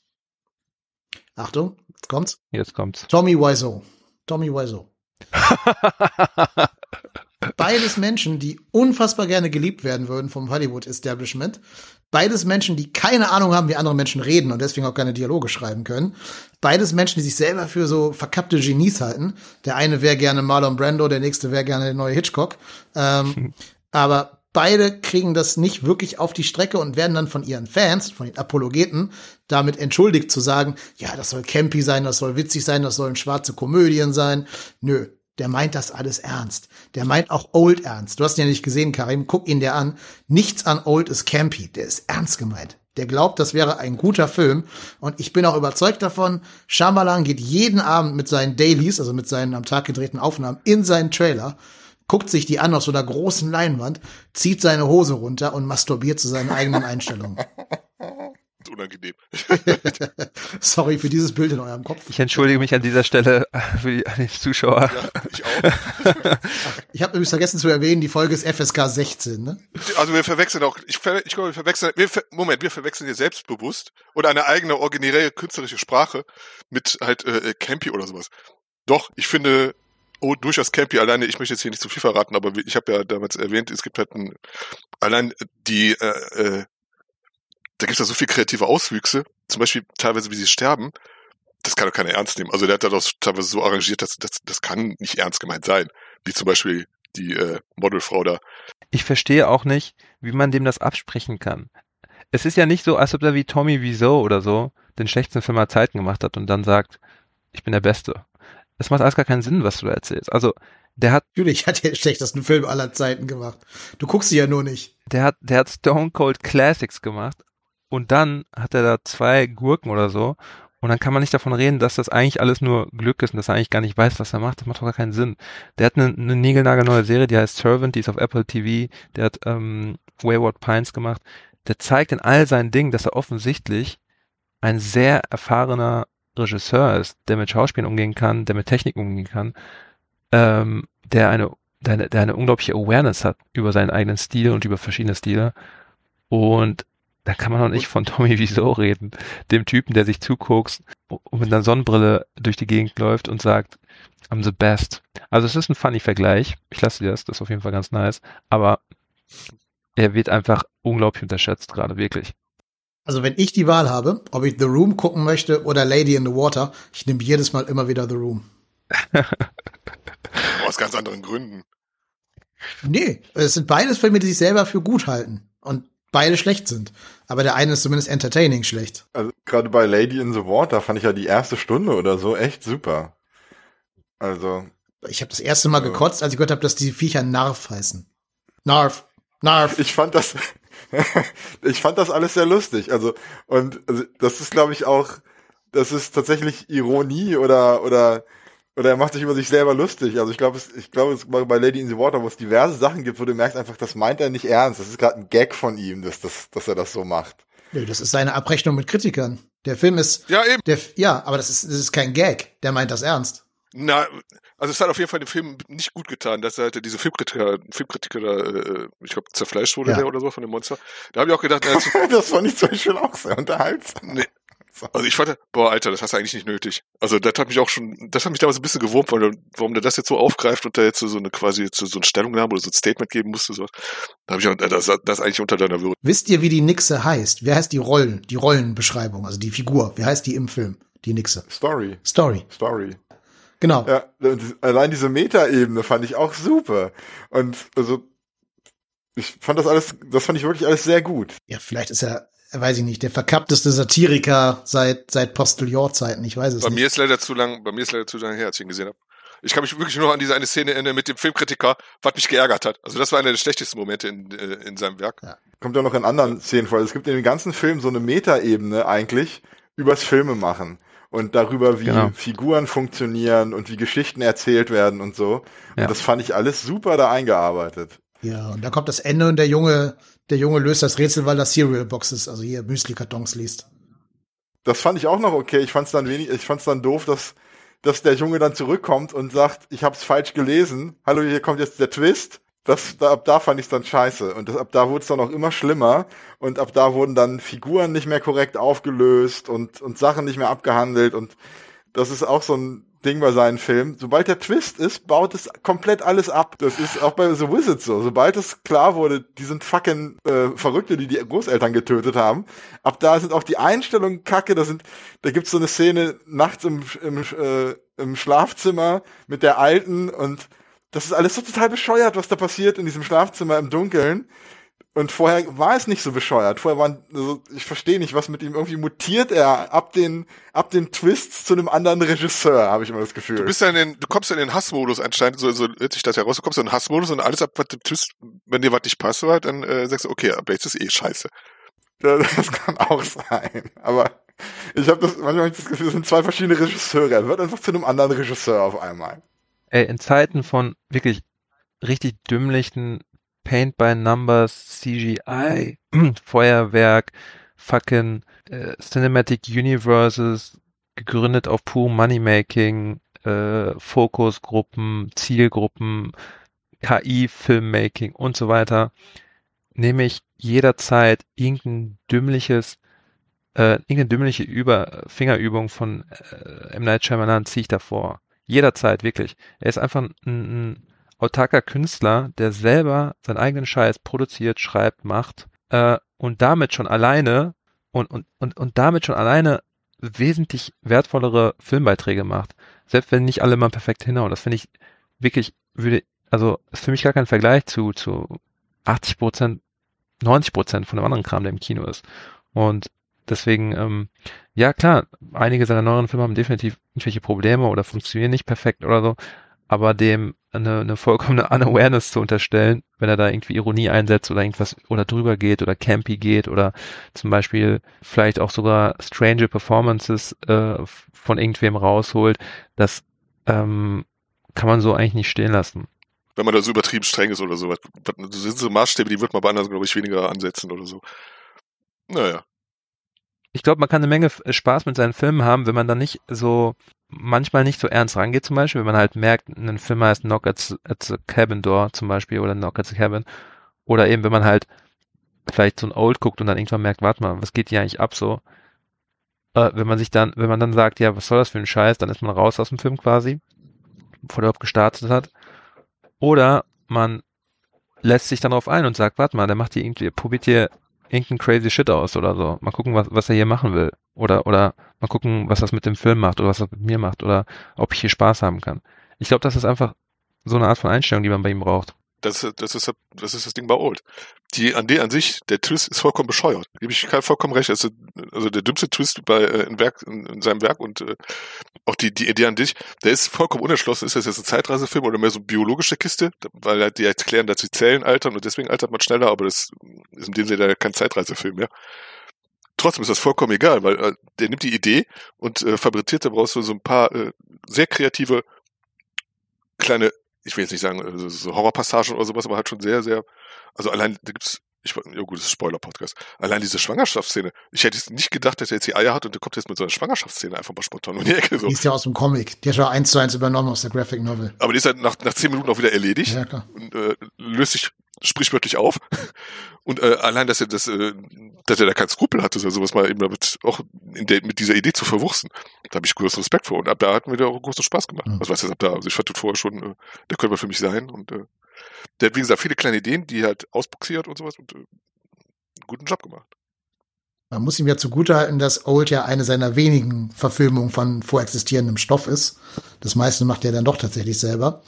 Aber da sieht man ganz gut die Parallelen, also die Unterschiede vor allen Dingen, wenn man sich die Graphic Novel und Old den Film einander gegenüberlegt. Ähm, Ist das Model denn auch in dem Comic? nein, nein, nein, ist nicht drin. Also, Ähm, okay. Du hast diese Familie mit den beiden Kindern, du hast den Arzt mit seiner äh, Tochter, du hast diesen, diesen Landstreicher, der im, im Film Mid-Size Sedan heißen muss, aus irgendwelchen Gründen, die ich auch nicht ganz verstehe. Und ein Rapper sein muss. Ähm, aber die Graphic Novel erklärt nichts. Da gibt es keine Auflösung, warum die altern. Während der Film die letzte 20 Minuten bis halbe Stunde darauf irgendwie verbringt, jetzt ganz genau zu erklären, was ist da jetzt passiert? Was, warum altern die? Wie kann das sein? Und natürlich, wenn ich das alleine schon so beschreibe, hört ihr, dass die Graphic Novel eine viel mythischere und viel ähm, offenere Deutung irgendwie zulässt. W wird denn da was erklärt? Nein, das wird nicht erklärt. Die einfach, es endet damit, dass die einfach, die, also ich spoiler mal die Graphic Novels an dieser Stelle, außer ihr wollt das nicht. Da müsst ihr jetzt Ja, mal eure sie Kopfhörer rausnehmen. ähm, also die Graphic Novel endet damit, dass alle einfach sterben am, am Strand. Also da kommen nicht die beiden Kinder raus und tauchen durch den Korallenriff irgendwo anders hin. Die sterben einfach alle. Die werden alt, die sterben. Also der Zeit kann keiner entkommen, quasi. Und warum die da waren, warum die Okay, ist das bessere Ende. ja. Ähm, warum die da gealtert sind und so, das wird einfach nicht erklärt. Da gibt sich der, die Graphic Novel gar keine Mühe mit. Die Graphic Novel hat auch Probleme. Die ist nicht nur, die ist nicht ohne Probleme. Ne? Will ich gar nicht sagen, dass die perfekt wäre. Ähm, aber sie macht sich zumindest nicht die Mühe, sich irgend so eine pseudowissenschaftliche Erklärung aus dem Hintern zu ziehen. Okay. Wie findet ihr denn die Dialoge? Ich habe jetzt ein paar Mal schon auf die Dialoge eingedroschen. Das habt ihr noch gar nicht kommentiert. Findet ihr, dass das Shyamalan schreibt, wie Menschen reden? Ich fand die Dialoge jetzt nicht auffällig scheiße.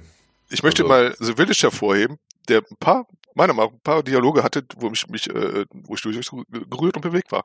Kann auch an der Musik liegen, die im Hintergrund lief, von dem wieder mal erwähnenswerten James Newton Howard. Aber gerade The Village hat für mich äh, sehr viele äh, ja, Dialoge und, und One-Liner und sowas. Und äh, es kann auch zum Setting passen, dass die da so ein bisschen gestelzter reden, weil äh, es ist auch so ein bisschen so, so ein antiquiertes Setting und sowas, das hat mich jetzt nicht weiter gestört. Ich habe aber ehrlich gesagt noch nie weiter darauf geachtet, ob die jetzt gestellt reden oder künstlich reden in einem Scheinmalabfinden oder nicht. Vielleicht mache ich das das nächste Mal, aber du hast einen Punkt, wo du meintest mit Old, wo sich das Kind äh, erkundigt hat, was die für, einen- für einen Job haben und sowas, wie die Namen sind so. Ist mir auch erst im Nachhinein aufgefallen, okay, ich dachte, da kommt jetzt noch was drüber, so dass, das, halt- dass der Junge irgendwie eine Krankheit hat und das äh, wird noch was irgendwie erklärt oder sowas. Dass das jetzt einfach nur für die Story, für Storytelling nützlich sein sollte, kam mir gar nicht in den Sinn. Ich dachte, da kommt noch was drüber, so gesagt. Aber äh, ansonsten habe ich mit, mit, mit ihm da keine Probleme.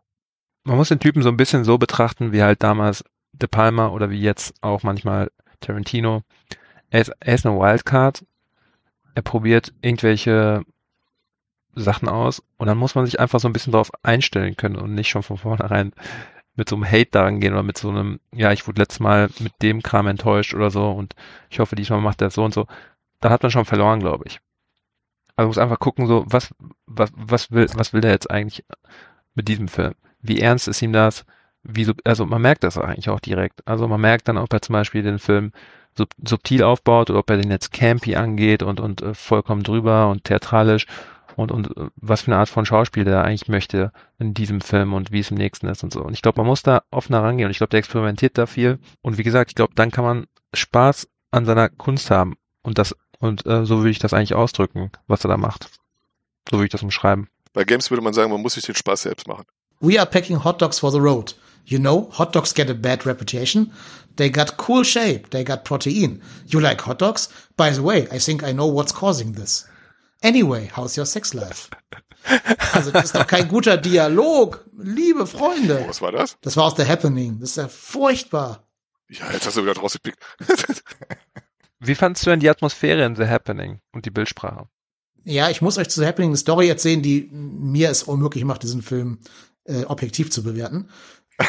So, Da kann aber der Film ja. nichts für. Überraschend. Warte erst mal ab. Ähm, der war auch davor schlecht. Aber dann ist Folgendes passiert. Und zwar in dem Kino, in dem ich saß, haben die dann die falsche Linse auf den Projektor draufgesetzt. Das heißt, das Bild war größer, als es sein sollte. Und anscheinend ist das bei Hollywood-Filmen, oder war es zumindest zur damaligen Zeit so, die werden nicht gecroppt. Also, wenn du die Linse falsch einsetzt, siehst du zum Beispiel das Mikrofon und teilweise auch die Kameras und so im Bild. Das hatte ich mal bei Snatch. Ja. Und bei Snatch ist es ja wirklich ein großer Verlust. Bei The Happening hat es dem Film sogar eine neue Dimension gegeben, wenn du plötzlich das Mikrofon siehst und die Kamera siehst.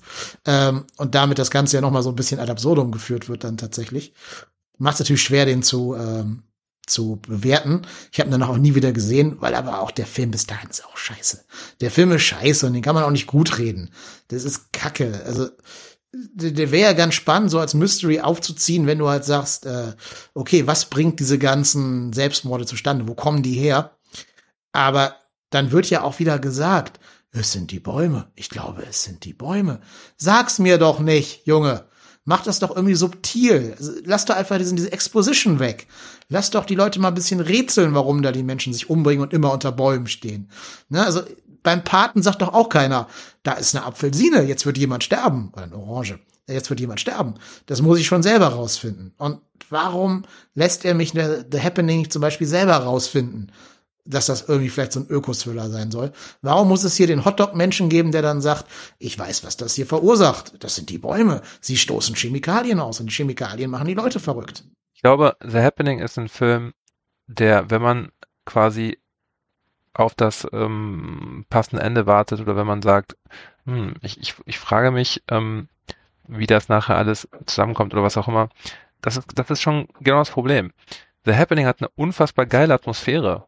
Und da kann man richtig Spaß haben, wenn man einfach guckt und äh, wie langsam diese Mystery aufgebaut wird, ist so gut inszeniert und irgendwie so interessant und anders als alle möglichen anderen Filme. Das ist eigentlich ein sehr einzigartiger Film, weil, es, weil du nicht direkt Ja, klar. Ist The Room aber auch. Ne, du hast, du hast nicht so einen Willen, so einen klassischen, du hast nicht ähm, den Antagonisten oder, oder sozusagen, du hast ein, ein sehr spezielles ähm, Konzept, was interessant ist, weil, weil die Gefahr nicht so erkennbar ist direkt und so.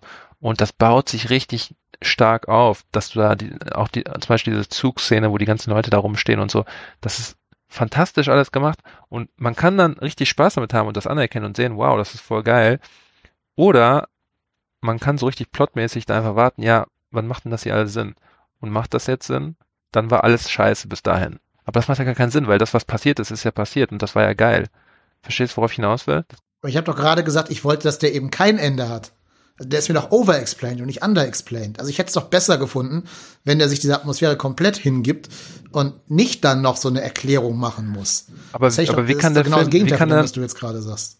Aber wie kann dann der Film retroaktiv dadurch scheiße gemacht werden, dass am Ende irgendwas erklärt wird? Es wird ja nicht mehr am Ende erklärt. Es wird ja schon irgendwann im, im zweiten Akt erklärt.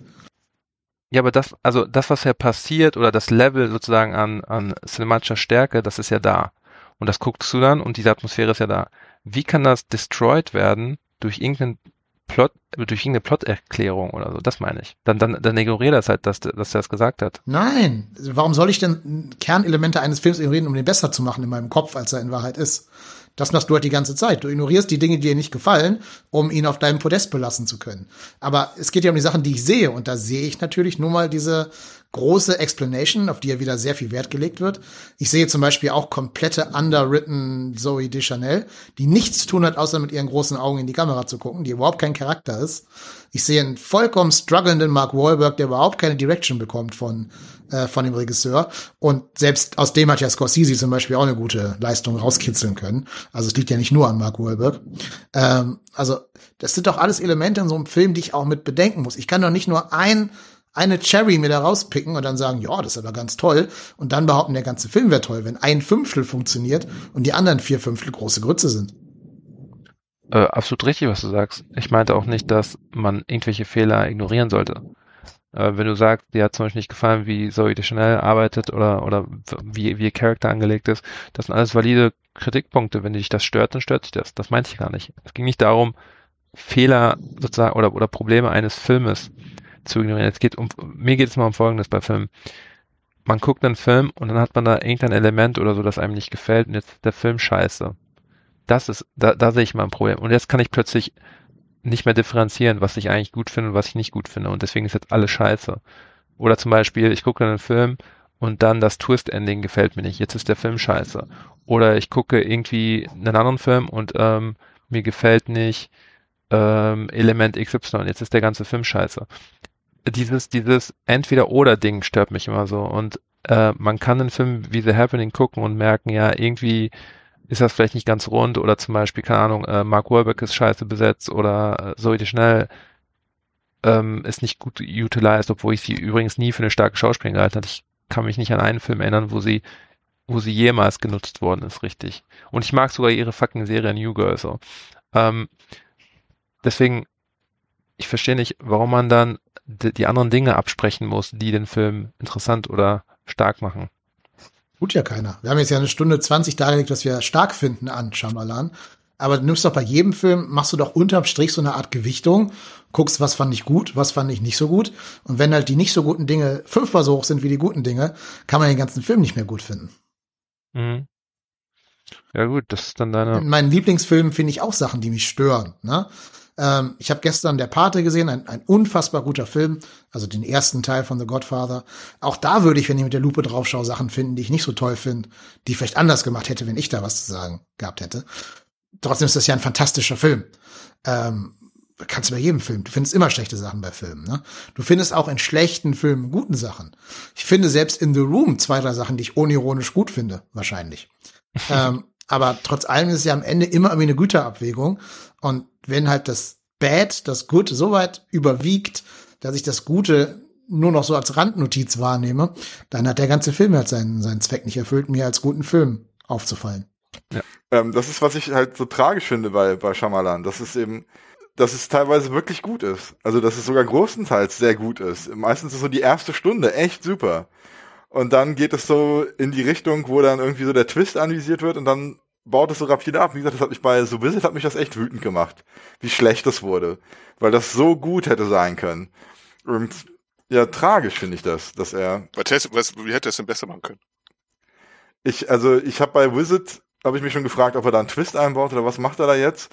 Und ich hatte mir erhofft, dass es so ganz, was ich auch nicht gut gefunden hätte, dass es am Ende ist, die sind nicht psycho, die sind einfach dement.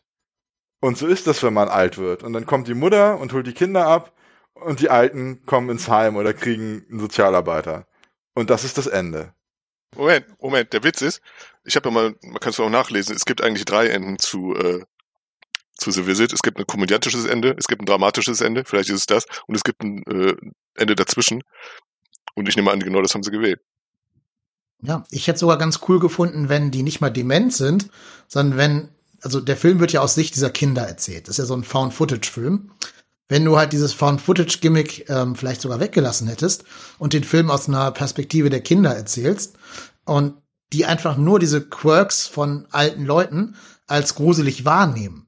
Und erst wenn dann ein Erwachsener das Found Footage sich anguckt, sieht der, dass das gar nicht ähm, irgendwie übernatürlich oder psychopathisch ist, sondern einfach nur alte Leute, die alt sind die einfach Sachen machen, die jetzt der jungen Generation nicht mehr einleuchten. Wäre auch ein guter sind. Twist gewesen. Die, die Mutter guckt sich, ja. guckt sich diese Aufzeichnung an hinterher und dann wird so klar, dass das völlig normal ist. Genau, dass sie, also, dass sie ja. einfach, genau, dass sie halt einfach inkontinent sind, weil sie halt, es passiert leider im Alter ab und zu mal, zum Beispiel. Oder dass sie halt irgendwie verwirrt sind, weil sie gerade vergessen haben, wo sie hin wollten oder sowas, ne? Das, das hätte man machen können, aber gut, das ist halt zu subtil für ihn zu subtil oder vielleicht auch zu langweilig für die Zuschauer letzten Endes so. Also dann wäre es ja wirklich ein reines Drama geworden so und äh, nicht unbedingt auch ein Drama, das ich jetzt hätte sehen wollen. Ja, aber das, das hat wahrscheinlich jede Familie so im gewissen Rahmen bei sich in seiner Familie auch. Ich glaube, The Visit ist einfach kein subtiler Film. Ein Shyamalan-Film ist subtil, habe ich jetzt ja schon ein paar Mal dargelegt.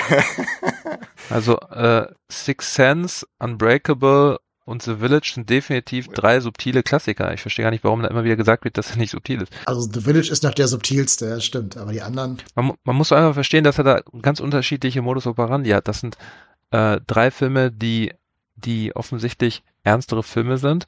Und dann hat er da Filme, wo er Spaß hat, wie zum Beispiel eben The Visit oder den produzierten The Devil oder so oder Old, Warum kann man das nicht unterscheiden? Warum kann man nicht verstehen, dass er da einen anderen Modus genommen hat und nicht plötzlich alles verlernt hat, was er die ganze Zeit gemacht hat? Das macht doch gar keinen Sinn. Es gibt Regisseure, die machen hin und wieder einfach einen spaßigen Film, einen B-Movie, einen was auch immer, weil sie Bock drauf haben oder weil sie damit gerade Geld machen wollen. Ja, aber The Visit ist ja kein, kein durchgehend spaßiger Film. Der hat witzige Elemente, der hat auch ein paar Sachen, wo ich drüber gelacht habe, aber der hat auch sehr ernste Szenen. Ja, ja, klar, aber, aber es ist ja offensichtlich eher so ein Genre, so ein Genrefilm, so ein, so ein, so ein Genre-Videothekenfilm fast schon, den er auch bewusst so macht. Klar, also so hab, so hab ich den auch gesehen. Also und der ist ja auch, selbst ohne den Twist wäre das ja kein besonders guter Psycho-Horror-Dingsen, sondern das wäre so, so Standardkost irgendwie. Nee. Mit einer ganz nee, lustigen Idee Nee. und dann, Nee, nee, nee. aber, aber er insz Nee. natürlich ist es viel krasser inszeniert. Also das fand ich ja, das finde ich dann halt auch immer so tragisch. Also, Ja, aber wenn ich zum Beispiel sehe, wie die, die Paranormal Activity Leute da abquälen, mit den immer gleichen Film, mit ihrem Found-Footage-Kram, sowas, die war nicht mal ansatzweise so gru- gruselig, wie was äh, äh, Scheinmalern da rausgeholt hat. Da ging das ist wirklich Amateure gegen Meister. Ja. Also du fandest The Visit gruselig? Ich fand den gruselig, ja. Okay. Stellenweise. Okay, also ich als bekennender Horrorhasser, wie ihr ja aus der anderen Folge wisst, äh, fand den null gruselig. Also wenn ich meine Oma nackt an der, Kratzen, an der Tür kratzen sehen würde, sie würde schon unwohl. Ja, das ist doch, das sind, das sind doch auch Elemente, die, die bisher noch niemand gemacht hat. Also, das, das gab's auch noch gar nicht so, dass du einfach so elder, elderly people hast und dann diesen ganzen Psychoscheiß. Das ist doch vollkommen einzigartig. Das ist eine diese Szene. Der Junge macht die Tür auf er sieht da seine Oma nackt kratzend an der Tür und er, mich beschwertet da, macht die Tür zu und der Junge sagt, ich glaube, ich bin blind. Und dann, natürlich kann man sich fragen, ist er jetzt gestellt, ist das jetzt ein guter Dialog gewesen, sowas? Aber es ist halt so eine Szene, wo man merkt, okay, also der wollte auf jeden Fall da den Moment äh, äh, ein bisschen entschärfen. Er hätte einfach nur die Tür machen, zumachen können und nichts sagen, sowas. Aber dann, dann wäre es wahrscheinlich noch mehr ausgeartet oder so, keine Ahnung. ich, ich sag ja, der ist wirklich, wirklich gut, der Film, bis halt zu einem gewissen Punkt, leider. Ich kann es zum Beispiel nicht haben, wenn Kritiker sagen oder sowas oder, oder Filmfans sowas, ja, der Film weiß nicht, was er sein will. Einmal ist er Komödie, dann ist er Sci-Fi, dann ist er Horror und sowas. Warum kann er nicht alles probieren? Und äh, der Mann, der hatte es, der Mann hat es in diesem Film probiert und äh, meiner Meinung nach ist es geglückt. Er hat Szenen, wo ich lachen musste, laut auflaut, und hat wirklich Szenen, die ich wirklich total gruselig fand. Und am Ende tritt er für meinen Geschmack sogar ziemlich. Also mit der, ich sage jetzt Szene Windel, also da war schon äh, fast schon Terrorkino im geringen Ausmaß so, aber es war schon über die Grenze für meine persönlich so. Ja, ich hätte das auch nicht gebraucht, aber ich fand, das Ende war auch wieder gut. Also wie der, wie der Junge seine Starre überwindet. Das ist auch, hat, hat, hatte ich ja geschrieben, sämtliche Foreshadowing-Sachen werden, werden eingelöst, sämtliche Figuren haben ihren kompletten, kompletten Bogen und so, das ist alles richtig gut. Aber dieses Ende hätte sie nicht gemacht, wenn, wenn die einfach nur krank gewesen wären. So. Ja, das stimmt. Also, dann hätte es das nicht gegeben, aber Da wird es zu fiesing und es kriegt ja noch diesen doppelten Boden, weil sie haben auch die, äh, die, die Großeltern einfach umgebracht. so. Was. Ja. in dem Sinne jetzt äh, natürlich auch eine ganz andere Tragweite hat, so, ne? als wenn sie einfach nur krank wären. So. Und einfach nur kranke alte Leute, so wie gesagt, die hat jede Familie in, in mehr oder weniger Masse bei sich auch zu Hause. Also deswegen brauche ich jetzt, hätte ich den Film jetzt nicht gebraucht. Ich brauche keinen Film wie äh, Honig im Kopf oder so. Vom Wisch mich heute nicht ansehen. Ja, Ich hätte es gerne gesehen. Also kann ja gerne mal ein anderer Filmmacher machen, muss ja nicht Shyamalan sein. Aber ich finde, dass alten Leuten als Kind immer was Gruseliges inne gewohnt hat. Da Ja. hätte man sogar ohne diesen Psycho... Damit spielt er ja auch, ne? Ja, so ein Damit bisschen. spielt er ja trotzdem. Aber trotzdem kommt am Ende dann, okay, die sind gruselig, weil sie gruselige Psychopathen sind und nicht, weil sie einfach nur alt sind. Aber ist ja egal, wir müssen jetzt ja nicht über den Film in, in epischer Breite reden. Er spielt ja trotzdem mit dem Element, dass äh, alte Menschen gruselig sind. Also ich fand über, ich wusste nichts von den Twists und über weite Strecken wäre es für mich jetzt auch nicht unlogisch gewesen, wenn die jetzt einfach mit dieser Krankheit aufgelöst hätten. Wäre wahrscheinlich auch noch ein okayer Film gewesen so. Dass es jetzt halt ein Mörderpärchen ist, quasi sowas. Aber das ist doch gerade das Geile daran, dass das ein fucking Mörderpärchen ist. Das ist doch komplett geisteskrank. Das ist doch komplett geisteskrank. Das ist doch etwas, was, was eben Aber trotzdem genau, ich, ich bin jetzt nicht auf, ich bin jetzt, ich bin zu keinem Zeitpunkt auf die Idee gekommen, das könnten jetzt äh, gar nicht die Großeltern sein.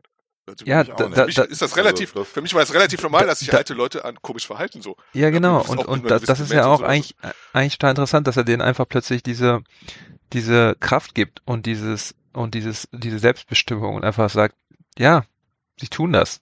Weißt du? Das ist doch, das ist doch total, das ist doch total einzigartig und crazy. Das ist doch, das ist so ein Twist, der auch interessant ist und nicht einfach nur, haha, das hat es nicht kommen sehen. Meiner Meinung nach. ja, Perlen vor die Säue. Meine Meinung. Nee, nee, also wie gesagt, ich kannte den Twist halt schon, deswegen kann ich da jetzt schlecht mitreden. Aber Ah, was, was ja zumindest für Shyamalan spricht, man kann ja diese Twist-Filme dann immerhin zweimal gucken, um zu sehen, ob der Twist gut vorgeshadowt wurde.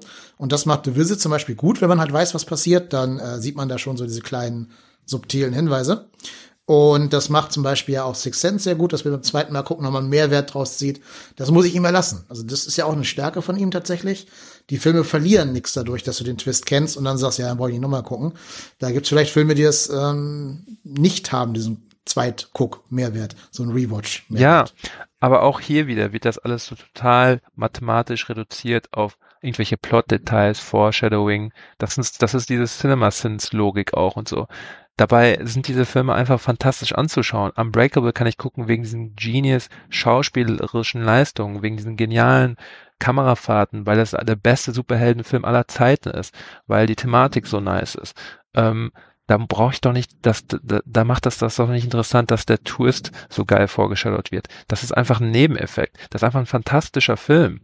Der funktioniert, weil er das Thema Depression so brillant umsetzt weil er das so fantastisch inszenatorisch, man kann das richtig mitfühlen, wie diese Charakter da einfach stehen, als ob die alle im Wasser stehen, wie die, wie, wie, wie behäbig die sich bewegen, wie sich das langsam löst und so. Das ist so genius inszeniert, das ist so menschlich, zwischenmenschlich, so exzellent, da, da, da ist fucking Spielberg rot geworden, was er da macht. Also das ist unglaublich gutes Filmmaking und das ist ähm, so underrated und wenn man das dann guckt und so zahlenmäßig so, so fast schon dümmlich einfach sagt, ja, das ist der Twist, aber der Twist wird ja auch vorgestellt, deswegen lohnt ein zweites Mal gucken. Das ist vollkommen reduktiv und zeigt gar nicht, was Unbreakable so stark macht. Oder Six Sense oder The Village. Der ganze Film über die, die Reise ist fantastisch, ohne dass man sozusagen unbedingt auf das Ende warten muss oder so, sondern wie es gemacht ist und, und wie diese Welt aufgebaut ist, wie die Charaktere miteinander umgehen und wie das inszeniert ist. Ähm, das wird vollkommen unterschätzt. Also diese Filme kann man sich öfters angucken und nicht, weil der Tourist gut vorgestellt wird, sondern eben, weil es einfach sehr, sehr gute Filme sind, meiner Meinung nach. Ja, ich glaube, das Problem ist, dass du glaubst, es gäbe eine richtige Art, Filme zu gucken. Und dass du inhärent sagst, diese Cinema-Sins-Arten, Film zu gucken, sei schlechter oder sei weniger wert oder sei irgendwie eine reduktive Variante, einen Film zu gucken. Stimmt ja nicht. Also es ist ja mir als Zuschauer überlassen, wegen was ich einen Film gucken möchte, wegen welcher Dinge. Äh, ich kann auch Filme gucken, weil ich zum Beispiel nur die schauspielerische Leistung sehen will und alles andere finde ich in dem Film nicht gut, beispielsweise. Dann gucke ich ihn auch ein zweites Mal, weil ich zum Beispiel, sagen wir mal, vielleicht nur die Charakterdynamik zwischen äh, zwei Charakteren gut finde, obwohl der Film vielleicht filmisch nicht mithalten kann oder sowas. Oder wie gesagt, ich habe auch The Room schon sechsmal in meinem Leben gesehen, obwohl das kein guter Film ist. Aber es ist ja mir überlassen, warum ich einen Film zwei oder dreimal gucke. Das hast du ja nicht zu beurteilen. Klar ist es dir überlassen, nur es ist halt so schade wenn man das so macht. Weil CinemaSins ist definitiv das Schlimmste, was zum Thema Kunst und zum Thema Filmkritik je passieren konnte. Es ist das Worst. Es ist wirklich so der, der, der Bodensatz von, von Auseinandersetzungen mit Kunst. Stell dir mal vor, es würde CinemaSins für Porträts geben oder für irgendwelche äh, echte Kunstwerke oder zu irgendwelchen Büchern oder so. Das wäre vollkommen absurd und geisteskrank, das so zu bewerten. Aber weil Film so zugänglich ist und weil es so interessant ist, für irgendwelche Idioten zu sehen, wenn da irgend so ein Messer rumwackelt, weil es gummimäßig ist und dann, haha, wird das eingekreist in Rot und deswegen ist das total lame. Das ist wirklich das Dümmste und das ähm, ähm, sozusagen reduktivste, die reduktivste Ideologie, die man anwenden kann auf Filmkunst. Also, dass man einen Film runterbrecht auf irgendwelche zahlenmäßigen Dinge, das finde ich so absurd und albern. Das macht Spaß, da kann man sich ein Video mal so angucken, sich ein bisschen über irgendwas lustig machen. Aber die Ideologie dahinter und dieses typisch, ähm, ja, so systematische Runterbrechen, so was da eigentlich dahinter ist, das macht, das ist super sad und hat eine ganze Generation von Leuten beeinflusst. Das sieht man in den Kommentarspalten, die total dümmlich Filme so analysieren mittlerweile und dann das quasi so runterbrechen alles und sagen, aha, guck mal, hier sieht man das Mikrofon und das und überhaupt das und was ist jemand und, und das ist so, das ist so richtig ähm, kleinkariert, äh, kunstfeindlich und und es ist halt auch anti-intellektuell, das ist halt einfach stupid. Wenn man so an Literatur rangehen würde oder an äh, echte Kunstwerke, die an irgendwelchen Wänden hängen oder so, da würde man so ähm, gebasht dafür werden, aber bei Filmen ist das ja erlaubt, weil Film halt so, so reduziert wird. Liegt nach einer These für ein andermal. Das sollten wir noch mal irgendwann Gerne. detaillierter aufgreifen. Ich habe von denen noch nie gehört hier, von Cinema Sins. Gib's, also. gib's mal bei YouTube ein, dann findest du da eine Million Videos mit sehr, sehr vielen Views. Ähm, ich stimme Kaim auch nicht zu, dass das irgendwie das Schlimmste sei, was dem Kino passiert ist. Ich persönlich finde ja, gewisse Schamalan-Filme sind schlimmer, was dem Kino hier passiert sind. Aber das haben wir jetzt ja in den letzten, weiß ich nicht, 37 Minuten, 97 Minuten sehr detailliert besprochen. Ich glaube, damit haben wir auch fast alles zu M. Night Shyamalan gesagt. Love him or hate him. Ich denke mal, die Argumente wurden ausgetauscht. Und ich würde vorschlagen, dass wir uns jetzt damit verabschieden, dass jeder noch mal einen Film oder eine Serie, die er vor kurzem gesehen oder irgendwie rezipiert hat, noch mal den Hörerinnen und Hörern hier empfehlen darf. Wer möchte anfangen? Ich empfehle den Film Sorry to Bother You. Den gibt's auf Amazon Prime, man muss da leider dafür bezahlen, aber das ist ein Film, der es in sich hat. Es geht um einen ähm, Telemarketer, also einen, einen Typen, der heißt Cassius Green. Also nicht Cash is Green, sondern Cassius Green, was offensichtlich ein Wortspiel ist. Und es geht darum, dass, dass ähm, der Mann halt einfach bei so einem äh, Callcenter anfängt zu arbeiten und sich ähm, aus Geldnotgründen versucht so hochzuarbeiten quasi und sich denkt, ja, vielleicht kann ich irgendwie ein bisschen Cash machen, um meine Schulden zu bezahlen und so weiter und meine Miete und bla und hat richtig viele Probleme. Und das ist ein so unfassbar origineller, sehenswerter Film gemacht von Boots Riley, der vollkommen unterbewertet ist. Also es ist ein Kultfilm, das wissen Leute und er wird auch so rezensiert, aber er ist halt immer noch so unterschätzt und nicht geschaut und er ist ungefähr so wichtig und so interessant wie, eine, wie Get Out oder andere echt krasse, moderne Meisterwerke. Und dafür ist er halt relativ unbekannt. Sehr geniale Schauspieler dabei. Lakeith Stansfield, ähm, den man auch aus Atlanta und so kennt, Tessa Thompson, Danny Glover, Steven Yeun aus, ähm, den man ja auch aus Walking Dead kennt und Army Hammer und so. Wirklich ein Film, der und den bringe ich nicht äh, aus Zufall jetzt, sondern eben, weil es auch ein bisschen was mit M. Night Shyamalan quasi zu tun hat, nämlich im Sinne von, dass das so eine Wildcard ist, dieser Film. Man denkt, man weiß, was passiert. Man denkt, man hat irgendwie eine Ahnung, aber das ist wirklich einer der mindfuckigsten, gestörtesten, originellsten Filme des 21. Jahrhunderts. Ich übertreibe nicht. Der ist absolut sehenswert und sowas hat man noch nicht gesehen und ist einer der besten Filme der letzten Jahrzehnte. Also absolut Genius, vollkommen verrückt, und da kann niemand das Ende erraten. Selbst M. Night Shyamalan wird da mit einem Fragezeichen sitzen und sich sagen, das habe ich nicht kommen sehen und ähm, sollte man nicht gesehen haben. Sorry to bother you. Ich sitze an einem total unoriginellen Film, immer noch, und zwar äh, The Protégé, gerade auf Prime. Da ist, äh, äh, fabriziert sich Samuel L. Jackson wieder neben der Killerin. Ah, ich mochte den Trailer. Der Trailer, ja, ich war halt, ich wollte den früher sehen, aber Regie führt halt Martin Campbell und Martin Campbell ist halt der Regie-Routinier vor dem Herrn. Also ich finde halt überhaupt keine Bildsprache, eigene Bildsprache oder eigene, eigene Handschrift. Von daher wundert mich, dass er noch nicht von Marvel gearbeitet hat, aber naja, das ist ein anderes Thema. Auf jeden Fall ist der Film, soweit ich ihn bisher gesehen habe, ordentlich gemacht. Die Action ist okay, alles ist, äh, nette Ideen drin und äh, ist jetzt kein Meisterwerk, ist halt so ein Film, was man erwartet von einem Auftragskillerin und äh, also kurze Story, Samuel Jackson, ihr, der Protégé wird halt äh, ermordet und äh, sie sich natürlich auf die, die Fährte des Killers und da gibt's allerlei nette kleine Gastauftritte, zum Beispiel von äh, Michael Keaton ist dabei, Robert Patrick, der T-1000 und äh, der Film ist leicht beschwingt, kann man sagen. Gute Action-Szenen, überhaupt nicht originell, aber handwerklich äh, durchaus versiert gemacht. Kann man gucken. Ich habe den noch nicht zu Ende gesehen, aber so bisher hat er mich nicht gelangweilt. Ich werde ihn zu Ende gucken. Asmus, hast du auch noch eine Empfehlung für uns? Ähm, ja, ich habe jetzt hab mich ein bisschen schwer getan, was zu finden. Deswegen nehme ich das Otaku no Video.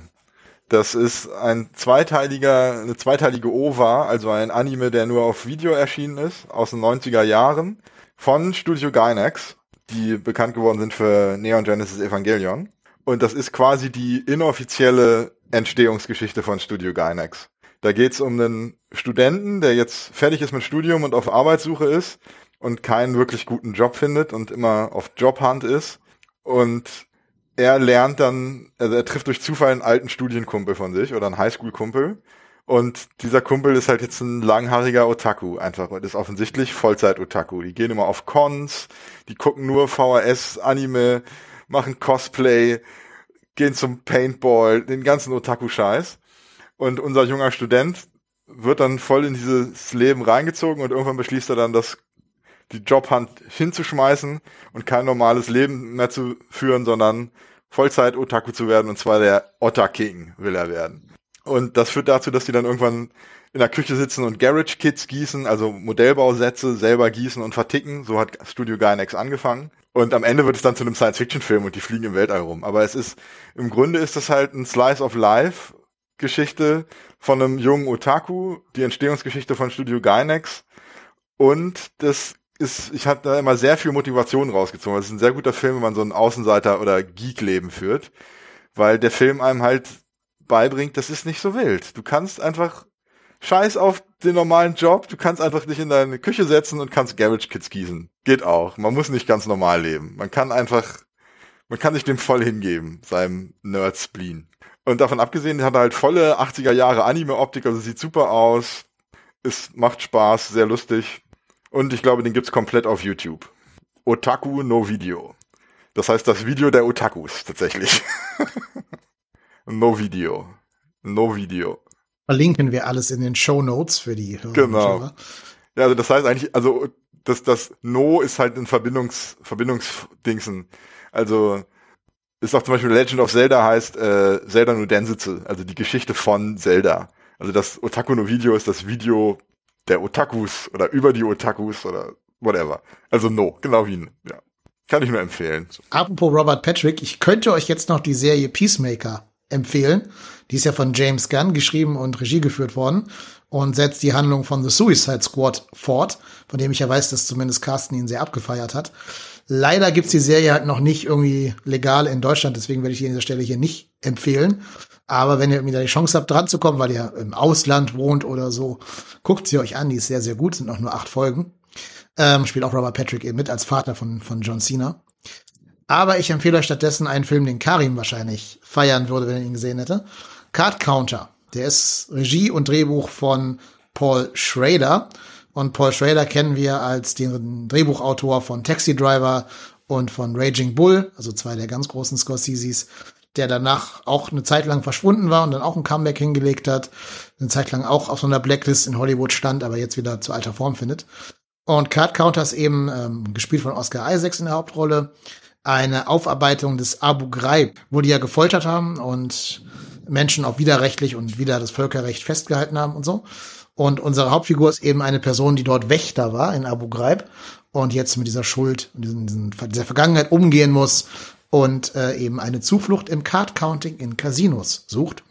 Da gilt aber ein bisschen das gleiche wie für The Village. Nicht vom Trailer äh, irritieren lassen. Das ist kein Film über Kartenhaie und über Casinos und so. Das ist ein ganz anderer Film, aber ein sehr fantastischer. Guckt ihn alle. Gut, dann würde ich sagen, haben wir das natürliche Ende der heutigen Folge erreicht. Ich bedanke mich bei meinen drei Mitrentnern, bei Karim, bei Carsten und bei Asmus. Vielen Dank, dass ihr da gewesen seid. Gerne. Ja, gerne. Macht immer Spaß. Genau. Und bis zum nächsten Mal. Schreibt uns mal in die Kommentare, wie ihr M. Night Shyamalan findet. Lasst uns gerne ein Like und ein Follow, ein Retweet, ein Sub und was nicht alles da. Schickt uns äh, Geld in nicht frankierten Umschlägen, was auch immer. Bis zum nächsten Mal. Macht es gut. Tschüss. Tschüss. Movie Rantner, der Filmpodcast mit den tausend Thesen. Wir haben zu allem eine Meinung, aber nie die gleiche.